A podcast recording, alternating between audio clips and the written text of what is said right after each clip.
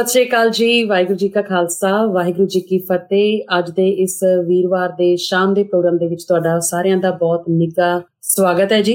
ਸੋ ਅੱਜ ਦੀ ਇਸ ਸ਼ਾਮ ਅਸੀਂ ਤੁਹਾਡੀ ਮੁਲਾਕਾਤ ਕਰਵਾਉਣ ਜਾ ਰਹੇ ਹਾਂ ਦਿੱਲੀ ਤੋਂ ਪੰਜਾਬੀ ਅਕੈਡਮੀ ਦੇ ਡਾਇਰੈਕਟਰ ਕੁਲਵਿੰਦਰ ਕੌਰ ਸੈਣੀ ਜੀ ਨਾਲ, ਜਿਹੜੇ ਕਿ ਪੰਜਾਬੀ ਸਾਹਿਤ ਦੇ ਨਾਲ ਬਹੁਤ ਸੋਹਣਾ ਸ਼ਲਾਘਾਯੋਗ ਜਿਹੜਾ ਕੰਮ ਹੈ ਉਹ ਕਰ ਰਹੇ ਨੇ। ਸੋ ਕੁਲਵਿੰਦਰ ਜੀ ਸਾਡੇ ਨਾਲ ਇਸ ਵਕਤ ਸਾਡੇ ਸਟੂਡੀਓ ਦੇ ਵਿੱਚ ਜੁੜੇ ਹੋਏ ਨੇ। ਸੋ ਬਹੁਤ ਬਹੁਤ ਪਹਿਲਾਂ ਤੇ ਅਸੀਂ ਇਹਨਾਂ ਨੂੰ ਜੀ ਆਇਆਂ ਆਖਦੇ ਹਾਂ ਸਤਿ ਸ਼੍ਰੀ ਅਕਾਲ ਕੁਲਵਿੰਦਰ ਜੀ। ਬਹੁਤ ਬਹੁਤ ਸਵਾਗਤ ਹੈ ਤੁਹਾਡਾ। ਸਤਿ ਸ਼੍ਰੀ ਅਕਾਲ ਜੀ। ਸੋ ਬਹੁਤ ਬਹੁਤ ਜੀ ਆਇਆਂ ਜੀ ਤੁਹਾਡਾ। ਤੇ ਨਾਲ ਹੀ ਅਸੀਂ ਆਸ ਕਰਦੇ ਹਾਂ ਕਿ ਦਿੱਲੀ ਵਿੱਚ ਜਿਹੜੇ ਕਰੋਨਾ ਵਾਇਰਸ ਕਰਕੇ ਜੋ ਵੀ ਮਾਹੌਲ ਚੱਲ ਰਿਹਾ ਹੈ ਤੁਸੀਂ ਸਾਰੇ ਠੀਕ ਠਾਕ ਹੋਵੋਗੇ ਤੇ ਤੁਹਾਡੇ ਜਿਹੜੇ ਹੋਰ ਵੀ ਸਰਕਲ ਦੇ ਵਿੱਚ ਜਿਹੜੀਆਂ ਉੱਥੇ ਰਹਿੰਦੇ ਨੇ ਭੈਣ ਭਰਾ ਉਹ ਸਾਰੇ ਠੀਕ ਠਾਕ ਹੋਣਗੇ। ਜੀ ਬਿਲਕੁਲ। ਹਜੇ ਤੱਕ ਤੇ ਜੋ ਘਰ ਦੇ ਅੰਦਰ ਉਹੀ ਸਿਕੰਦਰ ਵਾਲੀ ਗੱਲ ਹੈ ਕਿ ਘਰ ਦੇ ਅੰਦਰ ਹਾਗੇ ਤੇ ਅਸੀਂ ਬਿਲਕੁਲ ਸੇਫ ਹੈਗੇ ਆ। ਤੇ ਘਰ ਜੇ ਬਾਹਰ ਜਾਓ ਤੇ ਕਾਫੀ ਪ੍ਰੋਬਲਮਸ ਹੈਗੀਆਂ ਇਸ ਚੀਜ਼ ਦੀਆਂ। ਬਿਲਕੁਲ ਜੀ। ਇਸ ਵਕਤ ਪੂਰੀ ਦੁਨੀਆ ਦੇ ਵਿੱਚ ਇਹ ਮਾਹੌਲ ਬਣਿਆ ਹੋਇਆ ਹੈ ਕਿ ਸਾਰਿਆਂ ਨੂੰ ਹੀ ਇੱਕੋ ਜਿਹਾ ਜਿਹੜੀ ਕੰਡੀਸ਼ਨਸ ਨੇ ਉਹ ਫੇਸ ਕਰਨੀਆਂ ਪੈ ਰਹੀਆਂ ਨੇ। ਸੋ ਅਸੀਂ ਆਸ ਕਰਦੇ ਹਾਂ ਜੀ ਸਾਰੀ ਦੁਨੀਆ ਭਰ 'ਚ ਜਿੱਥੇ ਵੀ ਦੁਨੀਆ ਵਸ ਰਹੀ ਹੈ ਸਾਰੇ ਹੀ ਆਪਣੇ ਆਪਣੇ ਘਰਾਂ ਦੇ ਵਿੱਚ ਜਿਹੜਾ ਹੈ ਇਸ ਜਿਹੜੀ ਘੜੀ ਚੱਲ ਰਹੀ ਹੈ ਇਹਦੇ ਵਿੱਚ ਸਾਰੇ ਆਪਣੇ ਪਰਿਵਾਰਾਂ ਸਮੇਤ ਜਿਹੜੇ ਸੁਖੀ ਸੰਧੀ ਵਸਦੇ ਹੋਣ। ਸੋ ਬਹੁਤ ਬਹੁਤ ਸਵਾਗਤ ਹੈ ਕੁਲਵਿੰਦਰ ਜੀ ਤੁਹਾਡਾ ਇਸ ਪ੍ਰੋਗਰਾਮ ਦੇ ਵਿੱਚ।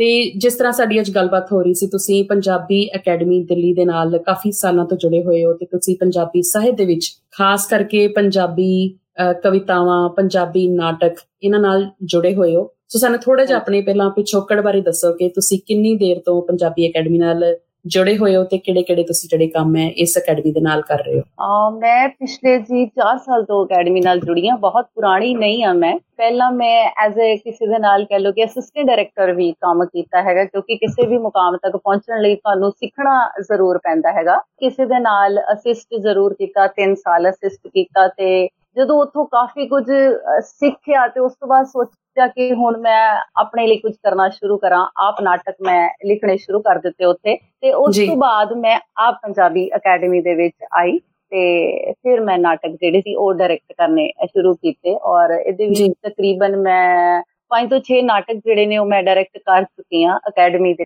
ਨਾਲ ਲਈ ਜ਼ਿਆਦਾ ਕਰਦੇ ਹੈਗੇ ਜਦੋਂ ਛੁੱਟੀਆਂ ਹੁਣ ਤਾਂ ਅਸੀਂ ਵਰਕਸ਼ਾਪਸ ਜਿਹੜੀਆਂ ਨੇ ਉਹ ਬੱਚਿਆਂ ਲਈ ਕਰਦੇ ਆ ਤਾਂ ਕਿ ਬੱਚਿਆਂ ਨੂੰ ਮਾਂ ਬੋਲੀ ਦੇ ਨਾਲ ਜੋੜਿਆ ਜਾਏ ਇਹਨਾਂ ਨਾਟਕਾਂ ਦੇ ਰਾਹੀਂ। ਜੀ ਜਦੋਂ ਤੁਸੀਂ ਨਾਟਕ ਵਰਡ ਜਿਹੜਾ ਅਸੀਂ ਸ਼ਬਦ ਜਿਹੜਾ ਵਰਤੋਂ ਕਰਦੇ ਆ ਤੇ ਬੜੀਆਂ ਸਾਨੂੰ ਵੀ ਜਿਵੇਂ ਨਾ ਪੁਰਾਣੀਆਂ ਮੈਨੂੰ ਯਾਦ ਹੈ ਕਿ ਛੋਟੇ ਹੁੰਦਿਆਂ ਅਸੀਂ ਨਾਟਕ ਜਿਹੜਾ ਸ਼ਬਦ ਆ ਯੂਜ਼ ਕਰਦੇ ਹੁੰਦੇ ਸੀ। ਤੇ ਹੌਲੀ ਹੌਲੀ ਜਿਹੜੇ ਸ਼ਬਦ ਵੀ ਜਿਹੜੇ ਹੈਗੇ ਆ ਸਾਡੀ ਡਿਕਸ਼ਨਰੀ ਦੇ ਵਿੱਚੋਂ ਕਾਫੀ ਗੁੰਮ ਹੋ ਰਹੇ ਨੇ। ਸੋ ਨਾਟਕ ਤੋਂ ਬਾਅਦ ਅਸੀਂ ਡਰਾਮੇ ਕਹਿ ਦਿੰਦੇ ਸੀ ਜਾਂ ਕੋਈ ਸੀਰੀਜ਼ ਮਤਲਬ ਬੜੇ ਨਵੇਂ-ਨਵੇਂ ਜਿਹੜੇ ਸ਼ਬਦ ਨੇ ਸਾਡੀ ਡਿਕਸ਼ਨਰੀ ਦੇ ਵਿੱਚ ਐਡ ਹੋ ਚੁੱਕੇ ਨੇ।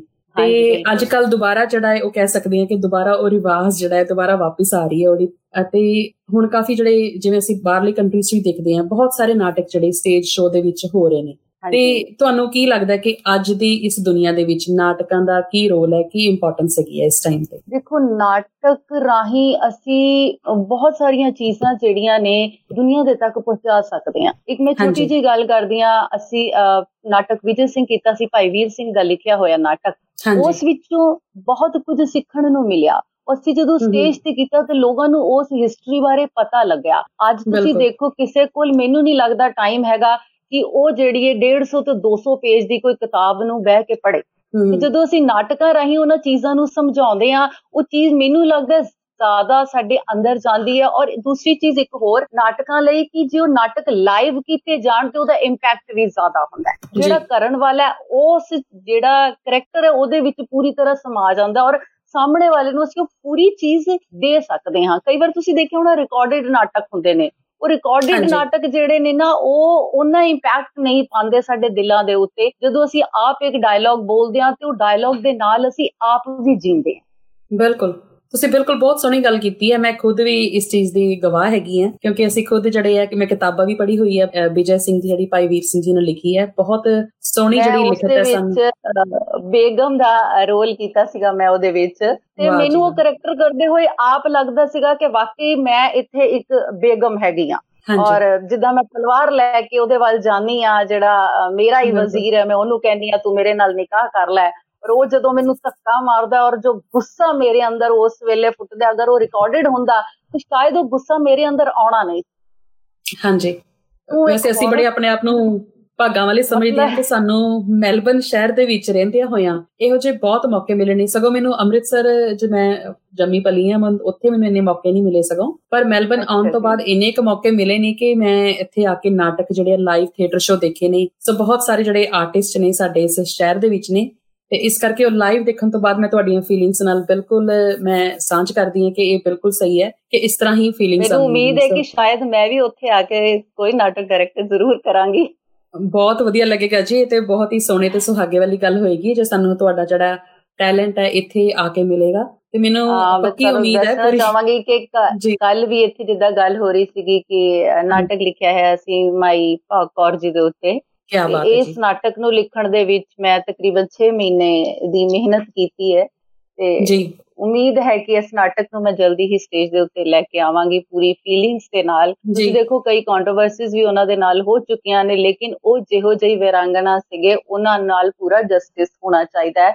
ਉਸ ਚੀਜ਼ ਨੂੰ ਉਹਨਾਂ ਦੇ ਬਚਪਨ ਨੂੰ ਬਚਪਨ 'ਚ ਕਿੱਦਾਂ ਉਹ ਆਪਣੇ ਫਾਦਰ ਦੇ ਨਾਲ ਉਹ ਸਾਰੀਆਂ ਗੱਲਾਂ ਕਰਦੇ ਹੁੰਦੇ ਸੀ ਉਸ ਤੋਂ ਬਾਅਦ ਕਿੱਦਾਂ ਉਹਨਾਂ ਨੇ ਆਪਣੇ ਵੀਰ ਦੇ ਕੋਲੋਂ ਬਰਥਾ ਚਲਾਉਣਾ ਸਿੱਖਿਆ ਉਹ ਸਾਰਾ ਇੱਕ ਇੱਕ ਸੀਨ ਜਿਹੜਾ ਮੈਂ ਉਹਦੇ ਵਿੱਚ ਕ੍ਰੀਏਟ ਕਰਨ ਦੀ ਕੋਸ਼ਿਸ਼ ਕੀਤੀ ਹੈ। ਇਸ ਤੋਂ ਇਲਾਵਾ ਜਦੋਂ ਗੁਰੂ ਗੋਬਿੰਦ ਸਿੰਘ ਜੀ ਨੇ ਪਹਿਲੇ ਹੋਲੇ ਮਹੱਲੇ ਤੇ ਜਦੋਂ ਸੱਦਿਆ ਸੀਗਾ ਉਹ ਸਟੇਜ ਦੇ ਉੱਤੇ ਜਦੋਂ ਉਹ ਸਾਰੇ ਉੱਥੇ ਸੰਗਤ ਉੱਥੇ ਪਹੁੰਚੀ ਤਾਂ ਇੱਕ ਕਹਿ ਲੋ ਵਿੰਗ ਤੋਂ ਦੂਸਰੀ ਵਿੰਗ ਤੱਕ ਉਹ ਨਗਰ ਕੀਰਤਨ ਅਸੀਂ ਕਿੱਦਾਂ ਸ਼ੋ ਕਰਾਂਗੇ ਔਰ ਗੁਰੂ ਗੋਬਿੰਦ ਸਿੰਘ ਜੀ ਨੂੰ ਅਸੀਂ ਉੱਪਰ ਦਿਖਾਵਾਂਗੇ ਕਿ ਉਹ ਆਪਣੇ ਸਿੰਘਾਂ ਨੂੰ ਕਿਸ ਤਰ੍ਹਾਂ ਉੱਥੇ ਦੇਖ ਰਹੇ ਨੇ ਔਰ ਸਿੰਘਾਂ ਤੋਂ ਹੀ ਉਹ ਗੱਲਾਂ ਕਵਾਵਾਂਗੇ ਕਿ ਗੁਰੂ ਸਾਹਿਬਾਨ ਉੱਥੇ ਕੀ ਫੀਲ ਕਰ ਰਹੇ ਨੇ।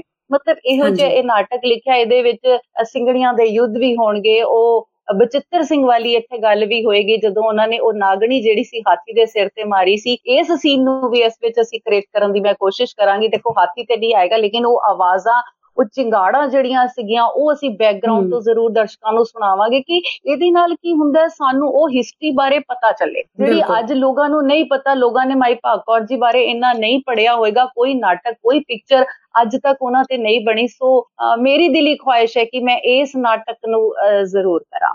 ਜਿਸ ਤਰ੍ਹਾਂ ਤੁਸੀਂ ਦੱਸ ਰਹੇ ਹੋ ਤੁਸੀਂ ਬਹੁਤ ਵਧੀਆ ਤੁਹਾਨੂੰ ਲੱਗਦਾ ਹੈ ਕਿ ਜਦੋਂ ਤੁਸੀਂ ਨਾਟਕ ਨੂੰ ਡਾਇਰੈਕਟ ਕਰਦੇ ਹੋ ਤੇ ਇੱਕ ਤਰ੍ਹਾਂ ਦਾ ਜਿਹੜਾ ਉਹ ਤੁਸੀਂ ਹਿਸਟਰੀ ਵੀ ਪੜ੍ਹਦੇ ਹੋ ਤੁਸੀਂ ਉਸ ਕੈਰੈਕਟਰ ਦੇ ਵਿੱਚ ਆਪ ਢਲ ਕੇ ਜਿਹੜਾ ਹੈ ਉਹਦੇ ਵਿੱਚ ਜਦੋਂ ਜਾਂਦੇ ਹੋ ਤਾਂ ਤੁਹਾਡੇ 'ਚ ਉਹ ਜਿਹੜੀ ਇਨਸਪੀਰੇਸ਼ਨ ਹੈ ਭਾਵੇਂ ਉਹ ਮਾਈ ਭਾਗੋ ਜੀ ਦੀ ਹੈ ਜਾਂ ਉਹਨਾਂ ਨਾਲ ਜੁੜੇ ਹੋਏ ਜਿਹੜੇ ਹੋਰ ਕੈਰੈਕਟਰ ਨੇ ਉਹ ਜ਼ਿੰਦਗੀ ਦੇ ਵਿੱਚ ਉਹ ਇਨਸਪੀਰੇਸ਼ਨ ਨਾਲ ਵੀ ਅਸੀਂ ਅੱਗੇ ਵਧਦੇ ਹਾਂ। ਬਿਲਕੁਲ ਬਿਲਕੁਲ। ਬਿਲਕੁਲ ਉਹ ਤੇ ਹੈ ਹੀ ਹੈਗਾ। ਉਹਦੇ ਜਦ ਤੱਕ ਤੁਸੀਂ ਉਸ ਕੈਰੈਕਟਰ ਦੇ ਨਾਲ ਜੀਓਗੇ ਨਹੀਂ ਹੁਣ ਦੇਖੋ ਉੱਥੇ ਤਲਵਾਰ ਵੀ ਚਲਾਣੀ ਪੈਂਦੀ ਹੈ ਤੇ ਉਹ ਤਲਵਾਰ ਚਲਾਉਂਦੇ ਵੇਲੇ ਜਦੋਂ ਤੁਹਾਡੇ ਅੰਦਰ ਉਹ ਸਿੰਘਣੀ ਜਾਗੇਗੀ ਨਹੀਂ ਤਾਂ ਤੁਸੀਂ ਉਸ ਤਲਵਾਰ ਨੂੰ ਚਲਾਓਗੇ ਕਿਵੇਂ? ਬਿਲਕੁਲ ਜੀ ਬਿਲਕੁਲ। ਜਦੋਂ ਮਹਾਂਪੌਰ ਜੀ ਜਦੋਂ ਚਿਤਾ ਦੇ ਉੱਤੇ ਇੱਕ ਲੇਡੀ ਜਿਹੜੇ ਸੀਗੇ ਉਹਨਾਂ ਨੂੰ ਪਾਇਆ ਜਾ ਰਿਹਾ ਸੀ ਤੇ ਉਹਨੂੰ ਕਿੱਦਾਂ ਉਹ ਚੱਕ ਕੇ ਲਿਆਏ ਸੀ ਜਦੋਂ ਬੁੱਢੇ ਦੇ ਨਾਲ ਉਹਨੂੰ ਵਿਆਹ ਦਿੱਤਾ ਗਿਆ ਸੀ ਉਸ ਵੇਲੇ ਉਹ ਰੋਸ ਜਿਹੜਾ ਉਹ ਚਿਹਰੇ ਦੇ ਉੱਤੇ ਉਹ ਜਲਾਲ ਹੋਏਗਾ। ਉਹ ਜਲਾਲ ਜਿਹੜਾ ਉਹ ਚਿਹਰੇ ਦੇ ਉੱਤੇ ਚਾਹੀਦਾ ਤਰ੍ਹਾਂ ਕਿ ਜੀਣਾ ਬੜਾ ਜ਼ਰੂਰੀ ਹੋ ਜਾਂਦਾ ਹੈ ਉਸ ਵੇਲੇ। ਇਸ ਤੋਂ ਇਲਾਵਾ ਮੈਂ ਇੱਕ ਹੋਰ ਦੱਸਦੀ ਆ ਅਸੀਂ ਇਹ ਤਾਂ ਇਤਿਹਾਸਕ ਚੀਜ਼ਾਂ ਨੇ ਜਰਨਲ ਪਲੇ ਵੀ ਹੁੰਦੇ ਨੇ ਜਿੱਦਾਂ ਮੈਂ ਇੱਕ ਰੋਂਗ ਨੰਬਰ ਪਲੇ ਸੀਗਾ ਤੇ ਰੋਂਗ ਨੰਬਰ ਪਲੇ ਦੇ ਵਿੱਚ ਮੈਂ ਇੱਕ ਉਹ ਰੋਂਗ ਨੰਬਰ ਕੈਰੈਕਟਰ ਸੀਗੀ ਜਿਹੜਾ ਜਿਹੜੀ ਕਿਸੇ ਨੂੰ ਲੱਭ ਰਹੀ ਹੈ ਕਿਉਂਕਿ ਸਾਨੂੰ ਨਹੀਂ ਪਤਾ ਹੁੰਦਾ ਅਸੀਂ ਲੱਭ ਕੀ ਰਹੇ ਆ ਸਾਡੇ ਕਈ ਵਾਰ ਰਾਹ ਹੀ ਨਹੀਂ ਪਤਾ ਹੁੰਦੇ ਤੇ ਉਹ ਕਿਸੇ ਐਸੇ ਸ਼ਖਸ ਨੂੰ ਲੱਭਦੀ ਹੈ ਉਹ ਰੋਜ਼ ਫੋਨ ਕਰਦੀ ਹੈ ਉਹਨੂੰ ਤੂੰ ਮੇਰਾ ਹੈ। ਲੇਕਿਨ ਉਹ ਅਗਲਾ ਜਵਾਬ ਦਿੰਦਾ ਕਿ ਨਹੀਂ ਮੈਂ ਤੇ ਹੈ ਹੀ ਨਹੀਂ। ਲੇਕਿਨ ਉਹਦੇ ਨਾਲ ਫਿਰ ਵੀ ਗੱਲਾਂ ਕਰਦੀ ਹੈ ਗੱਲਾਂ ਕਰਦੀ ਹੈ ਗੱਲਾਂ ਕਰਦੀ ਹੈ। ਜਦੋਂ ਤੁਸੀਂ 4 ਦਿਨ ਕਿਸੇ ਨਾਲ ਗੱਲਾਂ ਕਰਦੇ ਹੋ ਉਹ ਇਨਸਾਨ ਤੁਹਾਡਾ ਆਪਣਾ ਹੋ ਜਾਂਦਾ ਹੈ। ਤੇ ਕਹਿਣ ਦਾ ਮਤਲਬ ਹੈ ਕਿ ਉਹ ਸਾਰੇ ਡਿਫਰੈਂਟ ਕੈਰੈਕਟਰ ਨੇ ਜ਼ਿੰਦਗੀ ਦੇ ਵਿੱਚ ਇੰਨੇ ਸਾਰੇ ਰੰਗ ਨੇ ਜਿਹੜੇ ਅਸੀਂ ਅਲੱਗ-ਅਲੱਗ ਭਰਨ ਦੀ ਕੋਸ਼ਿਸ਼ ਕਰਦੇ ਮੈਂ ਜ਼ਰੂਰੀ ਇਹ ਨਹੀਂ ਸਮਝਦੀ ਕਿ ਮੈਂ ਸਿਰਫ ਇਤਿਹਾਸਿਕ ਚੀਜ਼ਾਂ ਹੀ ਕਰਨੀਆਂ ਮੈਂ ਜ਼ਿੰਦਗੀਆਂ ਦੇ ਵਿੱਚ ਜਿਹੜੀਆਂ ਚੀਜ਼ਾਂ ਨੇ ਮੈਂ ਉਹ ਕੱਢਣ ਦੀ ਕੋਸ਼ਿਸ਼ ਕਰਦੀ ਹਾਂ ਕਿ ਹਰ ਰੰਗ ਨੂੰ ਜਿਹੜਾ ਉਹ ਥੀਏਟਰ ਦੇ ਵਿੱਚ ਲਿਆਇਆ ਜਾਏ। ਬਿਲਕੁਲ ਜੀ ਮੇਰੇ ਖਿਆਲ ਕਲਾਕਾਰੀ ਅਸੀਂ ਇਸੇ ਦਾ ਨਾਮ ਕਹਿ ਸਕਦੇ ਹਾਂ। ਸੋ ਤੁਹਾਨੂੰ ਮੈਂ ਦੱਸਦੀ ਹਾਂ ਜੀ ਇਸ ਵਕਤ ਸਾਡੇ ਨਾਲ ਮੈਲਬਨ ਤੋਂ ਬਹੁਤ ਸਾਰੀਆਂ ਜਿਹੜੀਆਂ ਆਰਟਿਸਟਿਕ ਦੇ ਨਾਲ ਪੰਜਾਬੀ ਸਾਹਿਤ ਦੇ ਨਾਲ ਪੰਜਾਬੀ ਥੀਏਟਰ ਨਾਲ ਜਿਹੜੀਆਂ ਜੁੜੀਆਂ ਹੋਈਆਂ ਸ਼ਖਸੀਅਤਾਂ ਨੇ ਸਾਡੇ ਨਾਲ ਇਸ ਵਕਤ ਜੁੜੀਆਂ ਹੋਈਆਂ ਨੇ। ਸਾਡੇ ਨਾਲ ਮੈਲਬਨ ਤੋਂ ਸਤਿੰਦਰ ਚਾਵਲਾ ਜੀ ਜਿਹੜੇ ਕਿ ਬਹੁਤ ਵਧੀਆ ਸ਼ਾਰਟ ਪੰਜਾਬੀ ਮੂਵੀਜ਼ ਹਮੇਸ਼ਾ ਕੋਈ ਨਾ ਕੋਈ ਮੈਸੇਜ ਲੈ ਕੇ ਸਾਡੇ ਲਈ ਆਉਂਦੇ ਨੇ। ਉਹ ਜੁੜੇ ਹੋਏ ਨੇ ਤੇ ਉਹਨਾਂ ਨੇ ਤੁਹਾਨੂੰ ਪਿਆਰ ਭਰੀ ਸਤਿ ਸ੍ਰੀ ਅਕਾਲ ਵੀ ਬੁਲਾਈ ਹੈ ਜੀ। ਸਾਡੇ ਨਾਲ ਸਿਡਨੀ ਤੋਂ ਖਾਸ ਕਰਕੇ ਸਰਦਾਰ ਕਰਨੈਲ ਸਿੰਘ ਜੀ ਜੁੜੇ ਹੋਏ ਨੇ ਜਿਹੜੇ ਕਿ ਤੁਹਾਡੇ ਬਹੁਤ ਵੱਡੇ ਫੈਨ ਵੀ ਨੇ ਤੇ ਅਸੀਂ ਉਹਨਾਂ ਦੀ ਖਾਸ ਕਰਕੇ ਸਿਫਾਰਿਸ਼ ਆਈ ਹੈ ਕਿ ਤੁਹਾਡੇ ਕੋਲੋਂ ਅਸੀਂ ਅੱਜ ਕੁਝ ਕਵਿਤਾਵਾਂ ਵੀ ਸੁਣਨੀਆਂ ਨੇ। ਬਿਲਕੁਲ ਜੀ ਬਿਲਕੁਲ ਜ਼ਰੂਰ ਸੁਣਾਵਾਂਗੇ ਮੈਂ ਹਾਂਜੀ ਤੇ ਇਸ ਤੋਂ ਇਲਾਵਾ ਸਾਡੇ ਨਾਲ ਜੀ ਮੈਲਬਨ ਤੋਂ ਵਿਕਰਮ ਸਿੰਘ ਸੇਖੋਂ ਜੀ ਜੁੜੇ ਹੋਏ ਨੇ। ਸੋ ਵਿਕਰਮ ਸਿੰਘ ਸੇਖੋਂ ਜੀ ਤੇ ਉਹਨਾਂ ਦੀ ਜਿਹੜੇ ਵਾਈਫ ਨੇ ਰਮਾ ਸੇਖੋਂ ਜੀ ਇਹ ਵੀ ਪੰਜਾਬੀ ਥੀਏਟਰ ਨਾਲ ਜ਼ਮੀਨ ਤੇ ਜੁੜੇ ਹੋਏ ਨੇ ਤੇ ਬਹੁਤ ਵਧੀਆ ਇਹ ਪਰਫਾਰਮੈਂਸ ਜਿਹੜੀ ਹੈ ਥੀਏਟਰ ਤੇ ਦਿੰਦੇ ਨੇ ਤੇ ਹਮੇਸ਼ਾ ਇਹ ਵੀ ਜਿਹੜੇ ਹੈ ਸਟੇਜ ਦੇ ਉੱਪਰ ਬਹੁਤ ਵਧੀਆ ਮੈਸੇਜ ਵਾਲੇ ਜਿਹੜੇ ਨਾਟਕ ਲੈ ਕੇ ਆਉਂਦੇ ਨੇ। ਸੋ ਜੇ ਉਹ ਇਸ ਵਕਤ ਸੁਣ ਰਹੇ ਨੇ ਤੇ ਉਹਨਾਂ ਨੂੰ ਵੀ ਅਸੀਂ ਕਵਾਂਗੇ ਕਿ ਤੁਸੀਂ ਤੁਸੀਂ ਜਰੂਰ ਕੁਲਵਿੰਦਰ ਜੀ ਨਾਲ ਵੀ ਕਦੀ ਫਿਊਚਰ ਦੇ ਵਿੱਚ ਕੋਈ ਪਲੈਨਿੰਗ ਜਰੂਰ ਕਰਕੇ ਇੱਥੇ ਆਉਣ ਵਾਲੇ ਦਿਨਾਂ ਦੇ ਵਿੱਚ, ਆਉਣ ਵਾਲੇ ਸਮੇਂ ਦੇ ਵਿੱਚ ਕੋਈ ਨਾ ਕੋਈ ਜਿਹੜਾ ਨਾਟਕ ਹੈ, ਉਹ ਜਰੂਰ ਇੱਕ ਸਾਂਝਾ ਪਲੇਟਫਾਰਮ ਤੇ ਜਿਹੜਾ ਕੀਤਾ ਜਾਵੇ। ਸੋ ਬੜਾ ਵਧੀਆ ਲੱਗਦਾ ਜਦੋਂ ਸਾਰੇ ਜਦੋਂ ਇਹੋ ਜਿਹੀ ਡਿਸਕਸ਼ਨਸ ਹੁੰਦੀਆਂ ਨੇ ਤੇ ਸਾਰੇ ਆਪਣੀ ਪਾਰਟਿਸਿਪੇਸ਼ਨ ਨਾਲ ਦਿਖਾਉਂਦੇ ਨੇ ਤੇ ਇੱਕ ਦੂਜੇ ਕੋਲੋਂ ਅਸੀਂ ਸਿੱਖਦੇ ਵੀ ਹਾਂ ਤੇ ਆਪਣਾ ਜਿਹੜਾ ਐਕਸਪੀਰੀਅੰਸ ਸ਼ੇਅਰ ਕਰਕੇ ਹੋਰ ਵੀ ਵਧੀਆ ਚੰਗਾ ਲੱਗਦਾ ਤੇ ਮੈਂ ਇੱਕ ਹੋਰ ਅਗਰ ਥੀਏਟਰ ਦੀ ਜਿੱਦਾਂ ਤੁਸੀਂ ਗੱਲ ਕਰ ਰਹੇ ਹੋ ਤੇ ਮੈਂ ਥੀਏਟਰ ਲਈ ਦੱਸਾਂਗੀ ਕਿ ਮੈਂ ਜਿਹੜੇ ਨਾਟਕ ਬੱਚਿਆਂ ਲਈ ਲਿਖੇ ਨੇ ਮੇਨਲੀ ਮੈਨੂੰ ਬੱਚਿਆਂ ਦੇ ਨਾਲ ਕੰਮ ਕਰਕੇ ਜ਼ਿਆਦਾ ਮਜ਼ਾ ਆਉਂਦਾ ਹੈ ਤੇ ਮੈਂ ਬੱਚਿਆਂ ਲਈ ਜਿੱਦਾਂ ਲਿਖਿਆ ਹੈ ਰੋਂਦੀ ਧਰਤੀ ਜੀ। ਤੇ ਬੱਚਿਆਂ ਦੀ ਹੀ ਮੈਂ ਧਰਤੀ ਬਣਾਈ ਇਹਦੇ ਵਿੱਚ ਜਿਹੜੇ ਬੱਚੇ ਹੀ ਨੇ ਉਹੀ ਬਲੂ ਔਰ ਗ੍ਰੀਨ ਡਰੈਸਾਂ ਪਵਾ ਕੇ ਤਾਂ ਉਹਨਾਂ ਤੋਂ ਹੀ ਗੀਤ ਗਵਾਇਆ ਔਰ ਉਸ ਤੋਂ ਬਾਅਦ ਇੱਕਦਮ ਇੱਕ ਧਮਾਕੇ ਦੀ ਆਵਾਜ਼ ਤੇ ਉਹ ਜਿਹੜੀ ਧਰਤੀ ਸੀਗੀ ਉਹ ਜਿਹੜੀ ਸੀਗੀ ਇੱਕਦਮ ਭੂਰੇ ਰੰਗ ਦੀ ਹੋ ਗਈ। ਤਾਂ ਉਹ ਆਪਣੇ ਆਪ ਨੂੰ ਹੀ ਨਹੀਂ ਪਛਾਣ ਰਹੀ ਕਿ ਮੈਨੂੰ ਕੀ ਹੋ ਗਿਆ।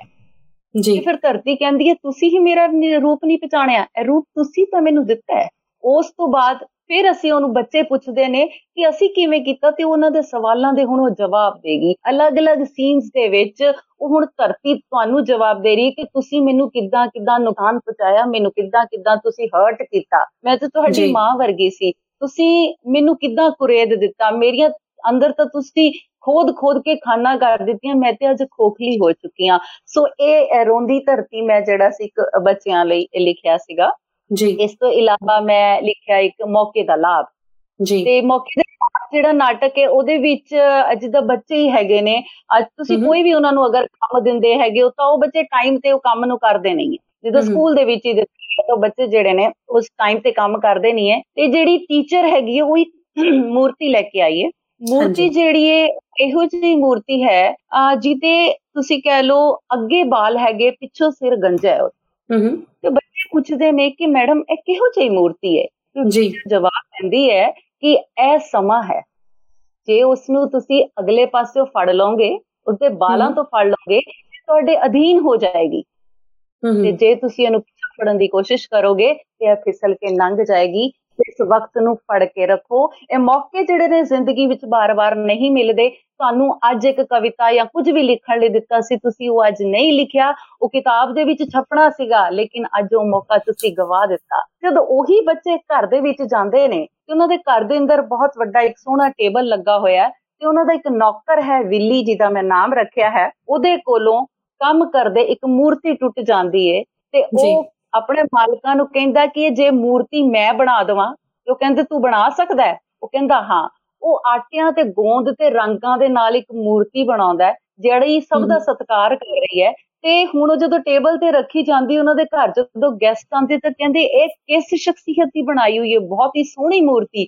ਉਹ ਕਹਿੰਦੇ ਸਾਡੇ ਘਰ ਭਾਂਡੇ ਮਾਂਜਣ ਵਾਲੇ ਇਸ ਨੌਕਰ ਨੇ ਬਣਾਈ ਹੈ। ਤੇ ਉਹਨਾਂ ਵਿੱਚੋਂ ਜਿਹੜਾ ਇੱਕ ਕਲਾ ਦਾ ਕਦਰਦਾਨ ਸੀ। ਉਹ ਕਹਿੰਦੇ ਇਸ ਬੱਚੇ ਨੂੰ ਤੁਸੀਂ ਮੈਨੂੰ ਗੋਦ ਦੇ ਦਿਓ ਮੈਂ ਇਸ ਬੱਚੇ ਨੂੰ ਅੱਗੇ ਪੜਾਵਾਂਗਾ ਤੇ ਉਹ ਬੱਚਾ ਉਹਨਾਂ ਦੇ ਨਾਲ ਚਲਾ ਜਾਂਦਾ ਹੈ। ਹੁਣ ਫਾਦਰ ਆਪਣੇ ਪੇਰੈਂਟਸ ਨੂੰ ਸਮਝ ਬੱਚਿਆਂ ਨੂੰ ਸਮਝਾ ਰਿਹਾ ਹੈ ਕਿ ਦੇਖੋ ਉਸਨੇ ਮੌਕੇ ਦਾ ਕਿੱਦਾਂ ਲਾਭ ਚੱਕਿਆ। ਜਦੋਂ ਮੌਕਾ ਮਿਲਿਆ ਉਸਨੇ ਚੀਜ਼ ਬਣਾਈ ਤੇ ਤੁਹਾਨੂੰ ਵੀ ਇਹੀ ਕਰਨਾ ਚਾਹੀਦਾ ਹੈ। ਤੇ ਹੁਣ ਉਹ ਸ਼ੀਸ਼ੇ ਦੇ ਵਿੱਚ ਦੇਖ ਕੇ ਆਪਣੇ ਆਪ ਨਾਲ ਉਹ ਬੱਚੇ ਗੱਲਾਂ ਕਰਦੇ ਨੇ ਕਿ ਅਸੀਂ ਕੀ ਪਾਇਆ ਤੇ ਕੀ ਗਵਾ ਲਿਆ। ਤੋ ਇਹੋ ਜਿਹੀਆਂ ਜਿਹੜੀਆਂ ਚੀਜ਼ਾਂ ਨੇ ਇਹੋ ਜਿਹੇ ਜਿਹੜੇ ਨਾਟਕ ਨੇ ਉਹ ਲਿਖਣ ਦੇ ਵਿੱਚ ਮੈਨੂੰ ਜ਼ਿਆਦਾ ਮਜ਼ਾ ਆਉਂਦਾ ਹੈ ਕਿ ਬੱਚੇ ਜਿਹੜੇ ਨੇ ਉਹਦੇ ਕੋਲੋਂ ਕੁਝ ਸਿੱਖਣ ਦੀ ਕੋਸ਼ਿਸ਼ ਕਰਨ। ਤੇ ਇਸ ਤੋਂ ਇਲਾਵਾ ਹੈਗਾ ਇੱਕ ਨਾਟਕ ਹੋਰ ਇਮਾਨਦਾਰੀ। ਇਮਾਨਦਾਰੀ ਵੀ ਇੱਕ ਇਮਾਨਦਾਰੀ ਸਾਡੇ ਜਿਹੜੀ ਹੈ ਨਾ ਬੇਈਮਾਨੀ ਸਾਡੇ ਘਰਾਂ ਤੋਂ ਹੀ ਸ਼ੁਰੂ ਹੁੰਦੀ ਹੈ। ਬਾਹਰੋਂ ਨਹੀਂ ਆਉਂਦੀ। ਸਾਡਾ ਬੱਚਾ ਘਰ ਹੀ ਬੈਠਾ ਹੁੰਦਾ ਤੇ ਕੋਈ ਬਾਹਰ ਆਉਂਦਾ ਤੇ ਅਸੀਂ ਕਹਿੰਨੇ ਜਾ ਕਹਿ ਦੇ ਮੈਂ ਨਹੀਂ ਆ ਇਹ ਸਭ ਤੋਂ ਪਹਿਲੀ ਜਿਹੜੀ ਗਲਤੀ ਹੈ ਉਹਨੂੰ ਸਿਖਾਉਣਾ ਸ਼ੁਰੂ ਕਰ ਦਿੰਨੇ ਆ ਦੂਸਰੀ ਚੀਜ਼ ਹੈਗੀ ਅਸੀਂ ਕਹਿੰਨੇ ਤੂੰ ਚੰਗੇ ਨੰਬਰ ਲੈ ਕੇ ਆ। ਅਸੀਂ ਤੈਨੂੰ ਆ ਖਰੀਦ ਕੇ ਦੇਾਂਗੇ ਤੂੰ ਹੋਰ ਚੰਗੇ ਨੰਬਰ ਲਗਿਆ ਮੈਂ ਤੈਨੂੰ ਸਕੂਟੀ ਲੈ ਕੇ ਦਾਂਗਾ ਮੈਂ ਤੈਨੂੰ ਗੱਡੀ ਲੈ ਕੇ ਦਾਂਗਾ। ਅਸੀਂ ਅੰਦਰ ਲਾਲਚ ਜਿਹੜਾ ਹੈ ਉਹ ਅਸੀਂ ਆਪ ਭਰਦੇ ਚਲੇ ਜਾ ਰਹੇ ਹਾਂ। ਅਸੀਂ ਬੱਚਿਆਂ ਨੂੰ ਇਮਾਨਦਾਰੀ ਸਿਖਾਉਣ ਦੀ ਇੱਥੇ ਗੱਲ ਕਰਦੇ ਆ ਤੇ ਬੱਚੇ ਕਹਿੰਦੇ ਨੇ ਜਦੋਂ ਚੀਜ਼ਾਂ ਹੁੰਦੀਆਂ ਹੀ ਗਲਤ ਤੇ ਅਸੀਂ ਇਮਾਨਦਾਰ ਬਣਨਾ ਕਿਸ ਲਈ ਹੈ? ਬਿਲਕੁਲ। ਤੱਕ ਦੇ ਵਿੱਚ ਮੈਂ ਇੱਕ ਛੋਟੀ ਜੀ ਸਟੋਰੀ ਪਾਈਏ ਕਿ ਇੱਕ ਜਿਹੜਾ ਰਾਜਾ ਹੈਗਾ ਉਹ ਉਹਦਾ ਕੋਈ ਕਹਿ ਲੋ ਕਿ ਵਾਲੀ ਵਾਰਿਸ ਨਹੀਂ ਹੈਗਾ। ਉਹ ਚਾਹੁੰਦਾ ਹੈ ਕਿ ਮੈਂ ਕਿਸੇ ਨੂੰ ਆਪਣੇ ਬਾਅਦ ਜਿਹੜਾ ਹੈ ਇਸ ਰਾਜ ਨੂੰ ਸਾਂਭਣ ਲਈ ਕਿਸੇ ਨੂੰ ਲਿਆਵਾਂ ਵਾਰਿਸ ਬਣਾਵਾਂ।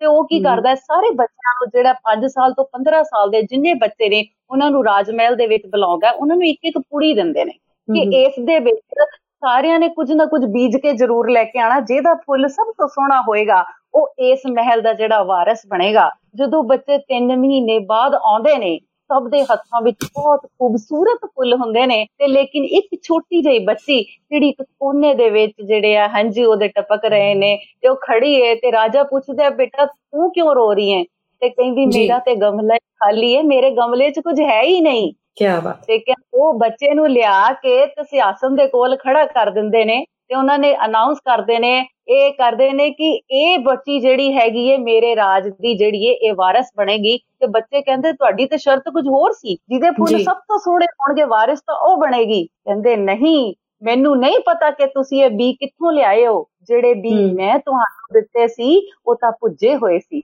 ਉਹਨਾਂ ਵਿੱਚੋਂ ਫੁੱਲ ਤਾਂ ਕੰਡਾ ਵੀ ਨਹੀਂ ਨਿਕਲਦਾ ਸੀ।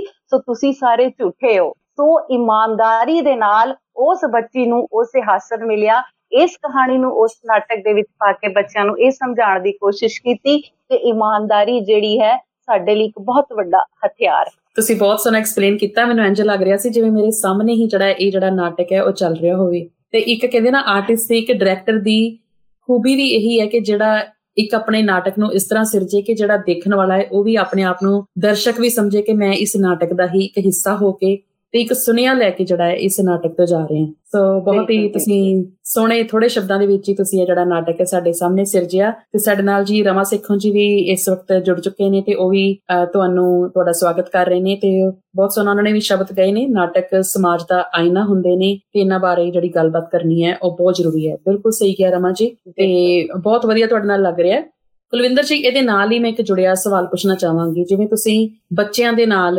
ਜ਼ਿਆਦਾਤਰ ਜਿਹੜੇ ਨਾਟਕ ਹੈ ਕਰਦੇ ਹੋ ਤੁਸੀਂ ਤੇ ਅੱਜ ਕੱਲ ਅਸੀਂ ਦੇਖ ਰਹੇ ਹਾਂ ਕਿ ਸਮਾਂ ਜਿਹੜਾ ਹੈ ਬਹੁਤ ਜਲਦੀ ਜਲਦੀ ਬੀਤ ਰਿਹਾ ਹੈ। ਸੋ ਉਹ ਜਿਹੜੇ ਜ਼ਮਾਨੇ ਇੱਕ ਸੀ ਕਿ ਜਦੋਂ ਬੱਚੇ ਜਿਹੜੇ ਕੁਝ ਕਹਿ ਲੋ ਘਰਾਂ ਦੇ ਵਿੱਚ ਗਲੀਆਂ ਦੇ ਵਿੱਚ ਕੋਈ ਆਪਣੇ ਰੋੜਿਆਂ ਦੇ ਨਾਲ ਜਾਂ ਕੋਈ ਪਿੱਠੂ ਗਰਮ ਜਾਂ ਕੋਈ ਘਰਾਂ ਦੇ ਵਿੱਚ ਜਿਹੜੀਆਂ ਨਿੱਕੀ ਨਿੱਕੀ ਖੇਡਾਂ ਹੁੰਦੀਆਂ ਸੀ ਖੇਡਣੀਆਂ ਅੱਜ ਕੱਲ ਜੰਮਦੇ ਬੱਚੇ ਦੇ ਕੋਲ ਜਿਹੜੀਆਂ ਸੋਸ਼ਲ ਮੀਡੀਆ ਡਿਵਾਈਸਿਸ ਆ ਚੁੱਕੀਆਂ ਨੇ। ਬਿਲਕੁਲ। ਤੇ ਉਹ ਸਾਰਾ ਦਿਨ ਕੁਝ ਵੀ ਕਹ ਲੋ ਆਈਪੈਡ ਜਾਂ ਇਹ ਟੀਵੀ ਟੈਕਨੋਲੋਜੀ ਦੇ ਵਿੱਚ ਜਿਹੜੇ ਆ ਉਹ ਘੁੰਮਣ ਕਰੀ ਚ ਬੈਠੇ ਹੋਏ ਨੇ। ਬਿਲਕੁਲ ਤੇ ਤੁਹਾਨੂੰ ਕੀ ਲੱਗਦਾ ਹੈ ਕਿ ਤੁਸੀਂ ਆਪਣੇ ਜਿਹੜੇ ਕੈਰੀਅਰ ਦੇ ਵਿੱਚ ਕਹ ਲੋ ਤੁਸੀਂ ਆਪਣਾ ਜਿਹੜਾ ਐਕਸਪੀਰੀਅੰਸ ਤੁਹਾਡਾ ਰਿਹਾ 10 ਸਾਲ ਪਹਿਲਾਂ ਜਾ ਕੇ ਦੇਖੀਏ ਤੇ ਅੱਜ ਦੇਖੀਏ ਤੁਹਾਨੂੰ ਕੀ ਲੱਗਦਾ ਕਿ ਨਾਟਕਾਂ ਦੀ ਜਿਹੜੀ ਇੰਪੋਰਟੈਂਸ ਹੈ ਬੱਚਿਆਂ ਦੇ ਵਿੱਚ ਜਾਂ ਬੱਚਿਆਂ ਦੇ ਮਾਪਿਆਂ ਦੇ ਵਿੱਚ ਉਹ ਇੰਟਰਸਟ ਘਟਿਆ ਹੈ ਜਾਂ ਵਧਿਆ ਹੈ? ਆ ਮੈਂ ਅਗਰ ਪਿਛਲੇ 3 ਸਾਲ ਤੋਂ ਮੈਂ ਕਹਾਂ ਤੇ ਜਦੋਂ ਤੋਂ ਅਸੀਂ ਸ਼ੁਰੂ ਕੀਤਾ ਹੈ।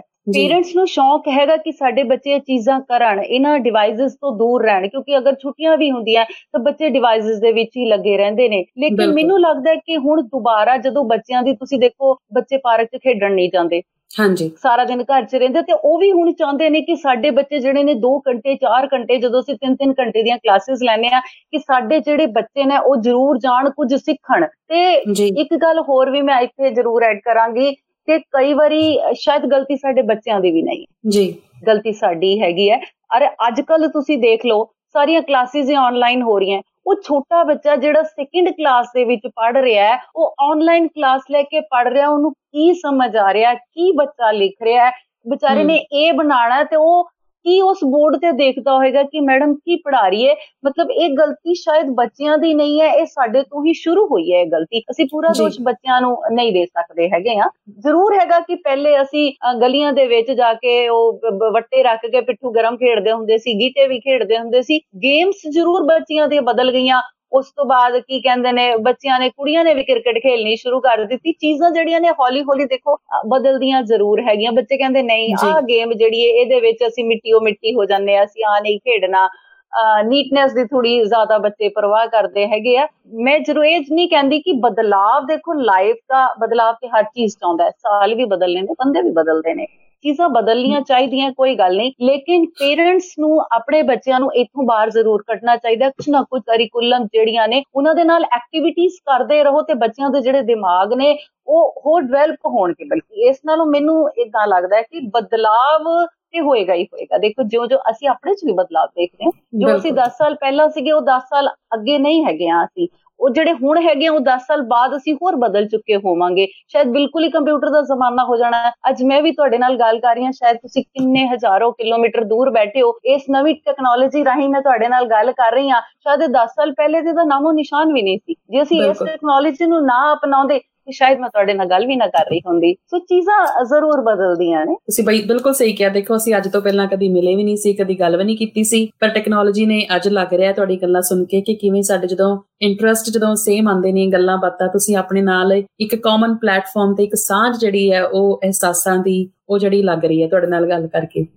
ਸੋ ਬਹੁਤ ਸੋਹਣਾ ਕਿਹਾ ਤੁਸੀਂ ਇੱਕ ਜਿਹੜਾ ਬੈਲੈਂਸ ਹੈ ਲਾਈਫ ਜਦੋਂ ਚੇਂਜ ਹੁੰਦੀ ਹੈ ਤੇ ਉਹ ਜਿਹੜਾ ਬੈਲੈਂਸ ਮੇਨਟੇਨ ਕਰਨਾ ਕਿ ਅਸੀਂ ਆਪਣੇ ਕਲਚਰ ਨਾਲ ਆਪਣੇ ਸਾਹਿਤ ਦੇ ਨਾਲ ਵੀ ਜੁੜੇ ਰਹੀਏ ਤੇ ਅਸੀਂ ਟੈਕਨੋਲੋਜੀ ਜਿਹੜੀ ਜੋ ਲੋੜ ਹੈ ਕਿਉਂਕਿ ਅਸੀਂ ਇਹ ਵੀ ਨਹੀਂ ਕਹਿ ਸਕਦੇ ਕਿ ਅਸੀਂ ਟੈਕਨੋਲੋਜੀ ਨੂੰ ਨਾ ਅਪਣਾਈਏ। ਤੁਸੀਂ ਦੇਖੋ ਮੈਂ ਅਗਰ 20 ਸਾਲ ਪਿੱਛੇ ਜਾਂ 15 ਸਾਲ ਪਿੱਛੇ ਚਲੀ ਜਾਵਾਂ ਜੇ। ਉਸ ਤੋਂ ਵੀ ਪਿੱਛੇ ਚਲੀ ਜਾਵਾਂ ਤੇ ਸਾਡੇ ਜਿਹੜੇ ਫਾਦਰ ਸੀਗੇ ਸਾਨੂੰ ਰੋਜ਼ ਉਹਨਾਂ ਨੇ 1 ਘੰਟਾ ਰਾਤ ਨੂੰ 9 ਤੋਂ 10 ਵਜੇ ਤੱਕ ਉਹ ਕੀ ਕਹਿੰਦੇ ਨੇ ਆਪਣਾ ਗੁਰੂ ਨਾਨਕ ਸਾਹਿਬ ਜੀ ਦੀ ਤਾਕੀ ਗੁਰੂ ਨਾਨਕ ਦੇਵ ਜੀ ਦੀ ਉਹਨਾਂ ਕੋਲ ਇੱਕ ਪੂਰੀ ਜੀਵਨੀ ਸੀਗੀ ਔਰ ਗੁਰੂ ਗੋਬਿੰਦ ਸਿੰਘ ਜੀ ਦੀ ਜੀਵਨੀ ਸੀਗੀ। ਉਹਨਾਂ ਨੇ ਇੱਕ ਸਾਲ ਦੇ ਵਿੱਚ ਗੁਰੂ ਨਾਨਕ ਦੇਵ ਜੀ ਦੀ ਪੂਰੀ ਜੀਵਨੀ ਸਾਨੂੰ ਸੁਣਾਉਂਦੇ ਸੀ। ਜਦੋਂ ਉਹ ਖਤਮ ਹੋ ਜਾਂਦੀ ਸੀ ਤਾਂ ਗੁਰੂ ਗੋਬਿੰਦ ਸਿੰਘ ਜੀ ਦੀ ਸ਼ੁਰੂ ਹੋ ਜਾਂਦੀ ਸੀ।